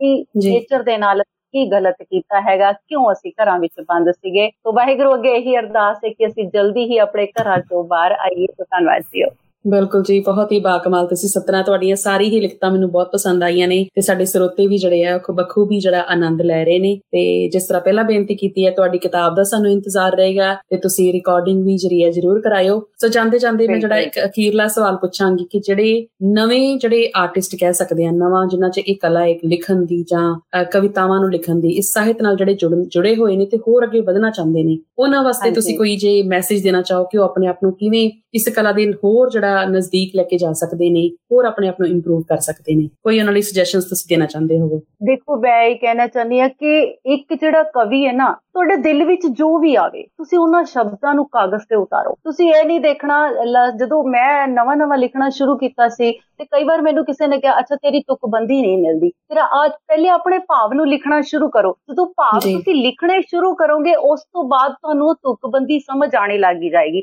ਮੈਂ ਸਭ ਤੋਂ ਪਹਿਲੀ ਗੱਲ ਇੱਕ ਹੋਰ ਇੱਥੇ ਗੱਲ ਦੱਸਾਂਗੀ ਕਿ ਕਈ ਲੋਕ ਕਹਿੰਦੇ ਜਿਹੜੀ ਗਜ਼ਲ ਲਿਖੀ ਜਾਂਦੀ ਇਹਦੇ ਵਿੱਚ ਇੰਨੀਆਂ ਮਾਤਰਾਵਾਂ ਹੋਣੀਆਂ ਇੰਨੀਆਂ ਮੈਂ ਸਾਫ਼ ਦੱਸਾਂ ਮੈਨੂੰ ਨਹੀਂ ਪਤਾ। ਮੈਂ ਮਾਤਰਾਵਾਂ ਦੇ ਚੱਕਰਾਂ ਵਿੱਚ ਮੈਂ ਨਹੀਂ ਪੈਂਦੀ ਮੈਂ ਉਹ ਲਿਖਦੀ ਆ ਜੋ ਮੇਰੇ ਮਨ ਚ ਆਉਂਦਾ ਜੋ ਮੈਨੂੰ ਸਾਹਮਣੇ ਦਿਸਦਾ ਮੈਂ ਉਹਨਾਂ ਸ਼ਬਦਾਂ ਨੂੰ ਢਾਲਣ ਦੀ ਕੋਸ਼ਿਸ਼ ਕਰਦੀ ਆ ਜਿੱਥੇ ਮੈਨੂੰ ਲੱਗਦਾ ਕਿ ਬਾਉਂਡਰੀਜ਼ ਪੈ ਗਈਆਂ ਹੁਣ ਇੱਥੇ ਜਿਹੜੇ ਆ ਕਿ ਨਹੀਂ ਇਹਦੀ ਤੁਕਬੰਦੀ ਇੱਥੇ ਨੇ ਮਿਲੀ ਮਾਤਰਾ ਨਹੀਂ ਆਈ ਤੇ ਮੈਂ ਇਸ ਚੀਜ਼ ਨੂੰ ਇੱਥੇ ਹੀ ਛੱਡ ਦਿੱਤਾ ਜੇ ਸਟਾਰਟਿੰਗ ਕਰਨਾ ਚਾਹੁੰਦੇ ਹੋ ਤਾਂ ਇਹਨਾਂ ਚੀਜ਼ਾਂ ਤੋਂ ਥੋੜਾ ਜਿਹਾ ਪਰੇ ਰਹਿ ਕੇ ਬੜਾ ਸਿੰਪਲ ਲਿਖਣਾ ਸ਼ੁਰੂ ਕਰੋ ਔਰ ਗਹਿਰੇ ਸ਼ਬਦਾਂ 'ਚ ਜਾਣ ਦੀ ਬਿਲਕੁਲ ਲੋੜ ਨਹੀਂ ਹੈ ਕਿਉਂਕਿ ਉਹਦਾ ਕੋਈ ਫਾਇਦਾ ਨਹੀਂ ਕਿ ਸਾਨੂੰ ਡਿਕਸ਼ਨਰੀ ਲੈ ਕੇ ਉਹਨਾਂ ਅੱਖਰਾਂ ਦੇ ਮਤਲਬ ਦੇਖਣੇ ਪੈਣ ਜਿੰਨੇ ਸਿੰਪਲ ਲਿਖੋਗੇ ਉਨੀ ਆਮ ਲੋਕਾਂ ਤੱਕ ਜ਼ਿਆਦਾ ਚੰਗੀ ਤਰ੍ਹਾਂ ਪਹੁੰਚੇਗੀ ਔਰ ਉਸ ਚੀਜ਼ ਨੂੰ ਜ਼ਿਆਦਾ ਸਮਝ ਸਕਣਗੇ ਮੈਨੂੰ ਯਾਦ ਹੈ ਮੈਂ 10ਵੀਂ ਦੇ ਵਿੱਚ ਪੜ੍ਹਦੀ ਸੀ ਨਾਲ ਉਹਦੇ मीनिंग ਦੇਖੀ ਜਾਂਦੇ ਅੱਛਾ ਇਹਦਾ मीनिंग ਇਹ ਹੁੰਦਾ ਉਹਦਾ ਕੀ ਫਾਇਦਾ ਅੱਧੇ ਲੋਕ ਉਸ ਨੂੰ ਸਮਝ ਹੀ ਨਹੀਂ ਪਾਉਂਦੇ ਔਰ ਅੱਜ ਕਿਸੇ ਕੋਲ ਟਾਈਮ ਨਹੀਂ ਕਿ ਉਹ ਡਿਕਸ਼ਨਰੀ ਲੈ ਕੇ ਬੈਠੇ, ਸੋ ਨਵਿਆਂ ਨੂੰ ਮੈਂ ਇਹੀ ਕਹਾਂਗੀ ਸਿੰਪਲ ਲਿਖੋ, ਸਿੱਧਾ ਲਿਖਣ ਦੀ ਕੋਸ਼ਿਸ਼ ਕਰੋ। ਜਦੋਂ ਵਕਤ ਆਏਗਾ, ਤੁਸੀਂ ਆਪਣੇ ਆਪ ਹੀ ਤੁਹਾਡੇ ਸ਼ਬਦਾਂ ਵਿੱਚ ਜਿਹੜੀ ਉਹ ਗਹਿਰਾਈ ਆੜੀ ਆਪੇ ਸ਼ੁਰੂ ਹੋ ਜਾਣੀ ਹੈ। ਤੁਹਾਨੂੰ ਕਿਸੇ ਨੇ ਤੁਹਾਨੂੰ ਫਿਰ ਤੁਹਾਡੇ ਕੋਲ ਨਾ ਤੁਹਾਨੂੰ ਪੁੱਛਣ ਦੀ ਲੋੜ ਹੈ ਨਾ ਕਿਸੇ ਨੂੰ ਦੱਸਣ ਦੀ ਲੋੜ ਪੈਣੀ। ਸੋ ਆਪਣੀ ਰਾਹ ਆਪੇ ਤੁਰੀ ਜਾਓ ਵਕਤ ਤੁਹਾਨੂੰ ਆਪਣੇ ਆਪ ਸਿਖਾਉਂਦਾ ਚਲਿਆ ਜਾਏਗਾ ਔਰ ਕਿਤਾਬਾਂ ਪੜ੍ਹੀ ਜਾਓ। ਕਿਤਾਬਾਂ ਜਦੋਂ ਤੁਸੀਂ ਪੜ੍ਹਦੇ ਹੋ ਤਾਂ ਉਹਨਾਂ ਵਿੱਚੋਂ ਤੁਹਾਨੂੰ ਬੜਾ ਕੁਝ ਜਿਹੜਾ ਇੱਕ ਲਾਈਨ ਹੀ ਇਹੋ ਜੀ ਹੁੰਦੀ ਜਿਹੜੀ ਤੁਹਾਡੀ ਪੂਰੀ ਕਵਿਤਾ ਬਣਾ ਜਾਂਦੀ ਹੈ ਮੈਂ ਇੱਕ ਕਵਿਤਾ ਲਿਖੀ ਸੀ ਅਫਸਰ ਸ਼ਾਹੀ। ਅਫਸਰ ਸ਼ਾਹੀ ਜਿਹੜੀ ਸੀਗੀ ਤੇ ਉਹਦੇ ਵਿੱਚ ਕੀ ਸੀਗਾ ਕਿ ਜਿਹੜੇ ਜੱਟਾਂ ਦੇ ਪੁੱਤ ਨੇ ਉਹ ਜੀ ਮੋਰੀ ਦੀ ਇੱਟ ਕਦੇ ਛੱਤ ਤੇ ਨਹੀਂ ਲੱਗਦੀ ਤੇ ਜਿਹੜੇ ਜੱਟਾਂ ਦੇ ਪੁੱਤ ਨੇ ਉਹ ਖੇਤਾਂ 'ਚ ਹੀ ਸੌਂਦੇ ਨੇ, ਅਫਸਰਸ਼ਾਹੀਆਂ ਨਹੀਂ ਕਰਦੇ। ਮੈਂ ਇਸ ਤੇ ਪੂਰੀ ਕਵਿਤਾ ਬਣਾ ਦਿੱਤੀ ਕਿ ਕਿਉਂ ਨਹੀਂ? ਕਿ ਜੱਟਾਂ ਦੇ ਪੁੱਤ ਅਫਸਰ ਨਹੀਂ ਬਣਦੇ। ਉਹ ਕਿਉਂ ਸਿਰਫ ਖੇਤ ਦੇ ਵੱਟਾਂ ਤੇ ਖੜੇ ਰਹਿਣਾ ਚਾਹੁੰਦੇ ਨੇ? ਤੇ ਕਿਤੋਂ ਵੀ ਜਦੋਂ ਤੁਸੀਂ ਪੜ ਰਹੇ ਹੁੰਦੇ, ਤੁਹਾਨੂੰ ਇੱਕ ਲਾਈਨ ਜਿਹੜੀ ਹੈ ਉਹ ਪੂਰੀ ਦੀ ਪੂਰੀ ਸਮਝ ਆ ਜਾਂਦੀ ਹੈ ਕਿ ਇਹ ਕਹਿਣਾ ਕੀ ਚਾਹੁੰਦਾ ਔਰ ਮੈਨੂੰ ਕੀ ਕਹਿਣਾ ਹੈਗਾ। ਸੋ ਕਿਤਾਬਾਂ ਜ਼ਰੂਰ ਪੜੋ ਸਿੰਪਲ ਲਿਖੋ, ਬਸ ਇੰਨਾ ਹੀ ਮੈਂ ਕਹਿਣਾ ਚਾਹਾਂਗੀ। ਬਿਲਕੁਲ ਜੀ, ਬਹੁਤ ਸੋਹਣੇ ਸ਼ਬਦਾਂ 'ਚ ਤੁਸੀਂ ਸਾਰਾ ਜਿਹੜਾ ਸਾਰਾਂਸ਼ ਸਾਨੂੰ ਸਮਝਾ ਦਿੱਤਾ ਹੈ। ਤੇ ਸਾਡਾ ਵੈਸੇ ਦਿਲ ਨਹੀਂ ਕਰ ਰਿਹਾ ਕਿ ਇਸ ਗੱਲਬਾਤ ਨੂੰ ਖਤਮ ਕੀਤਾ ਜਾਵੇ ਬਟ ਸਮਾਂ ਜਿਹੜਾ ਇਜਾਜ਼ਤ ਨਹੀਂ ਦਿੰਦਾ। ਤੇ ਅਸੀਂ ਕੋਸ਼ਿਸ਼ ਕਰਾਂਗੇ ਤੁਹਾਡੀ ਜਿਹੜੀ ਲਿਖਤਾਂ ਨੇ ਅਸੀਂ ਇਹਨਾਂ ਦੀ ਸਾਂਝ ਜਿਹੜੀ ਹੈ ਫਿਰ ਆਪਣੇ ਪ੍ਰੋਗਰਾਮਾਂ ਦੇ ਵਿੱਚ ਹੋਰ ਵੀ ਕਿਤੇ ਫਿਊਚਰ ਦੇ ਵਿੱਚ ਵੀ ਪਾਉਂਦੇ ਰਹੀਏ। ਤੇ ਬਾਕੀ ਤੁਹਾਡਾ ਮੈਂ ਪੜਿਆ ਸੀ ਕਿ 28 ਤਰੀਕ ਨੂੰ ਤੁਹਾਡਾ ਇੱਕ ਪੰਜਾਬੀ ਅਕੈਡਮੀ ਦਾ ਪ੍ਰੋਗਰਾਮ ਵੀ ਜਿਹੜਾ 28 ਜੂਨ ਨੂੰ ਹੋ ਰਿਹਾ ਜੀ ਆਉਣ ਵਾਲੇ ਐਤਵਾਰ ਨੂੰ। ਪੰਜਾਬੀ ਪੰਜਾਬੀ ਅਕੈਡਮੀ ਦਾ ਨਹੀਂ ਹੈ ਇਹ ਹੈਗਾ ਜੀ ਮੇਰਾ ਮਹਿਕ ਪੰਜਾਬ ਦੀ ਇੱਕ ਗਰੁੱਪ ਹੈਗਾ। ਠੀਕ ਹੈ ਜੀ। ਜਿਸ ਤੋਂ 70000 ਲੋਕ ਜੁੜੇ ਹੋਏ ਨੇ ਔਰ ਉਹ ਜਿਹੜਾ ਹੈਗਾ ਉਸ ਪ੍ਰੋਗਰਾਮ ਨੂੰ ਮੈਂ ਹੀ ਅਰੇਂਜ ਕੀਤਾ ਉਹਦਾ ਪੋਸਟਰ ਵੀ ਮੈਂ ਬਣਾਇਆ ਔਰ ਉਹ ਪ੍ਰੋਗਰਾਮ ਦਾ ਸੰਚਾਲਨ ਵੀ ਮੈਂ ਹੀ ਕਰ ਰਹੀ ਹਾਂ। ਠੀਕ ਹੈ ਜੀ। ਸੋ ਅਸੀਂ ਉਹ ਪੋਸਟਰ ਜਿਹੜਾ ਆਪਣੇ ਪੇਜ ਤੇ ਵੀ ਸਾਂਝਾ ਕਰ ਦਵਾਂਗੇ। ਸੋ ਜਿਹੜੇ ਸਰੋਤੇ ਉਸ ਪ੍ਰੋਗਰਾਮ ਦਾ ਵੀ ਆਨੰਦ ਲੈਣਾ ਚਾਹੁੰਦੇ ਹੋਣ ਉਹ ਨਾਲ ਤੁਹਾਡੇ ਜੁੜ ਸਕਦੇ ਨੇ। ਪੰਜਾਬ ਦੇ ਬਹੁਤ ਵੱਡੇ ਵੱਡੇ ਜਿਹੜੇ ਨੇ ਰਾਈਟਰਸ ਜਿਹੜੇ ਨੇ ਉਹ ਸਾਡੇ ਉਹਦੇ ਨਾਲ ਜੁੜੇ ਹੋਏ ਨੇ ਸਵਿੰਦਰ ਕੌਰ ਸੈਣੀ ਜੀ ਵੀ ਨੇ ਉਹਦੇ ਨਾਲ ਗੁਰਚਰਨ ਕੋਚਰ ਨੇ ਜਿਨ੍ਹਾਂ ਨੂੰ ਰਾਸ਼ਟਰਪਤੀ ਅਵਾਰਡ ਵੀ ਪ੍ਰਾਪਤ ਕਰ ਚੁੱਕੇ ਨੇ ਉਹ ਵੀ ਸਾਡੇ ਉਸ ਪ੍ਰੋਗਰਾਮ ਦਾ ਹਿੱਸਾ ਨੇ। ਸੋ ਜਰੂਰ ਜੁੜਿਓ ਮੇਰੇ ਉਸ ਪ੍ਰੋਗਰਾਮ ਨਾਲ ਵੀ ਬਹੁਤ ਬਹੁਤ ਜਰੂਰ ਜੀ ਸਾਡੀਆਂ ਵੀ ਦੁਆਵਾਂ ਨੇ ਕਿ ਜਿਹੜੀ ਇਹ ਫੁਲਵਾੜੀ ਹੈ ਤੁਹਾਡੇ ਸਾਹਿਤਕਾਰਾਂ ਦੀ ਕਲਾਕਾਰ ਜਿਹੜੀ ਫੁਲਵਾੜੀ ਹੈ ਵੱਧਦੀ ਰਵੇ ਬਹੁਤ ਜ਼ਰੂਰੀ ਹੈ ਕਿਉਂਕਿ ਹਰ ਜਿਹੜੀ ਕਲਾ ਹੈਗੀ ਹੈ ਪੰਜਾਬ ਦੀ ਉਹ ਹਰ ਜਿਹੜੀ ਹਰ ਮੈਦਾਨ ਦੇ ਵਿੱਚ ਕਿਤੇ ਨਾ ਫਤਿਹ ਹੋਣੀ ਚਾਹੀਦੀ ਹੈ, ਤਾਂ ਉਹ ਵੀ ਬਹੁਤ ਜ਼ਰੂਰੀ ਹੈ। ਤੁਸੀਂ ਅੱਜ ਸਾਡੇ ਲਈ ਸਮਾਂ ਕੱਢਿਆ, ਅਸੀਂ ਬਹੁਤ ਬਹੁਤ ਤੁਹਾਡੇ ਧੰਨਵਾਦੀ ਹਾਂ। ਸਾਡੀ ਦੁਆਵਾਂ ਕਿ ਤੁਹਾਡੀ ਕਿਤਾਬ ਜਿਹੜੀ ਬਹੁਤ ਜਲਦੀ ਜਿਹੜੀ ਪਬਲਿਸ਼ ਹੋਵੇ ਤੇ ਸਾਰੇ ਸਰੋਤਿਆਂ ਦੇ ਜਿਹੜੇ ਵਿਚਕਾਰ ਆਵੇ ਤੇ ਅਸੀਂ ਉਹਨਾਂ ਨੂੰ ਪੜ੍ਹ ਸਕੀਏ, ਆਨੰਦ ਲੈ ਸਕੀਏ ਤੇ ਜਿਹੜੀ ਤੁਸੀਂ ਕਲਾ ਦੀ ਜਿਹੜੀ ਇਹ ਸੇਵਾ ਕਰ ਰਹੇ ਹੋ, ਭਾਵੇਂ ਉਹ ਨਾਟਕਾਰੀ ਦੇ ਵਿੱਚ, ਭਾਵੇਂ ਕਵਿਤਾ ਦੇ ਰੂਪ ਦੇ ਵਿੱਚ, ਤੁਸੀਂ ਇਹ ਸੇਵਾ ਵੀ ਜਿਹੜੀ ਹੈ ਵੱਧਦੇ ਫੁੱਲਦੇ ਅਸੀਂ ਕਰਦੇ ਰਹੋ। ਤੇ ਜਿਹੜਾ ਸੁਣਾਈ ਜਿਹੜਾ ਦੇਣਾ ਚਾਹੁੰਦੇ ਹੋ ਤੁਸੀਂ ਕੌਮ ਨੂੰ, ਉਹ ਵੀ ਜਿਹੜੇ ਮਿਲਦੇ ਰਹਿਣ। ਸੋ ਬਹੁਤ ਬਹੁਤ ਧੰਨਵਾਦ ਕੁਲਵਿੰਦਰ ਜੀ ਤੁਹਾਡਾ। ਤੇ ਫਿਰ ਅਸੀਂ ਮਿਲਾਂਗੇ ਜੀ ਸਾਰੇ ਸਰੋਤਿਆਂ ਨੂੰ ਮੇਰਾ ਸਤਿ ਸ਼੍ਰੀ ਅਕਾਲ ਜੀ। ਸਭ ਨੇ ਬਹੁਤ ਪਿਆਰ ਮਾਣ ਤੇ ਸਨਮਾਨ ਦਿੱਤਾ। ਧੰਨਵਾਦ। ਧੰਨਵਾਦ ਜੀ। ਸਾਰੇ ਹੀ ਸਰੋਤਿਆਂ ਦਾ ਬਹੁਤ ਬਹੁਤ ਧੰਨਵਾਦ ਹੈ ਜੀ। ਅਸੀਂ ਕੋਸ਼ਿਸ਼ ਕਰਾਂਗੇ ਕੁਲਵਿੰਦਰ ਜੀ ਵਾਂਗ ਅਸੀਂ ਹੋਰ ਵੀ ਜਿਹੜੇ ਕਲਾ ਦੇ ਪ੍ਰੇਮੀ ਨੇ ਜਾਂ ਹੋਰ ਜਿਹੜੇ ਸ਼ਖਸੀਅਤਾਂ ਜੜੀਆਂ ਕਿ ਕਿਸੇ ਮੈਦਾਨ ਦੇ ਵਿੱਚ ਬਹੁਤ ਸੋਹਣੇ ਸੋਹਣੇ ਕੰਮ ਕਰ ਰਹੀਆਂ ਨੇ ਅਸੀਂ ਇਹਨਾਂ ਨੂੰ ਤੁਹਾਡੇ ਰੂਬਰੂ ਕਰਾਈਏ ਤੇ ਅੱਜ ਦੇ ਲਈ ਅਸੀਂ ਪ੍ਰੋਗਰਾਮ ਦੀ ਜਿਹੜੀ ਸਮਾਪਤੀ ਹੈ ਇੱਥੇ ਕਰਦੇ ਹਾਂ ਜੀ। ਸਤਿ ਸ਼੍ਰੀ ਅਕਾਲ। ਵਾਹਿਗੁਰੂ ਜੀ ਕਾ ਖਾਲਸਾ। ਵਾਹਿਗੁਰੂ ਜੀ ਕੀ ਫਤਿਹ ਜੀ।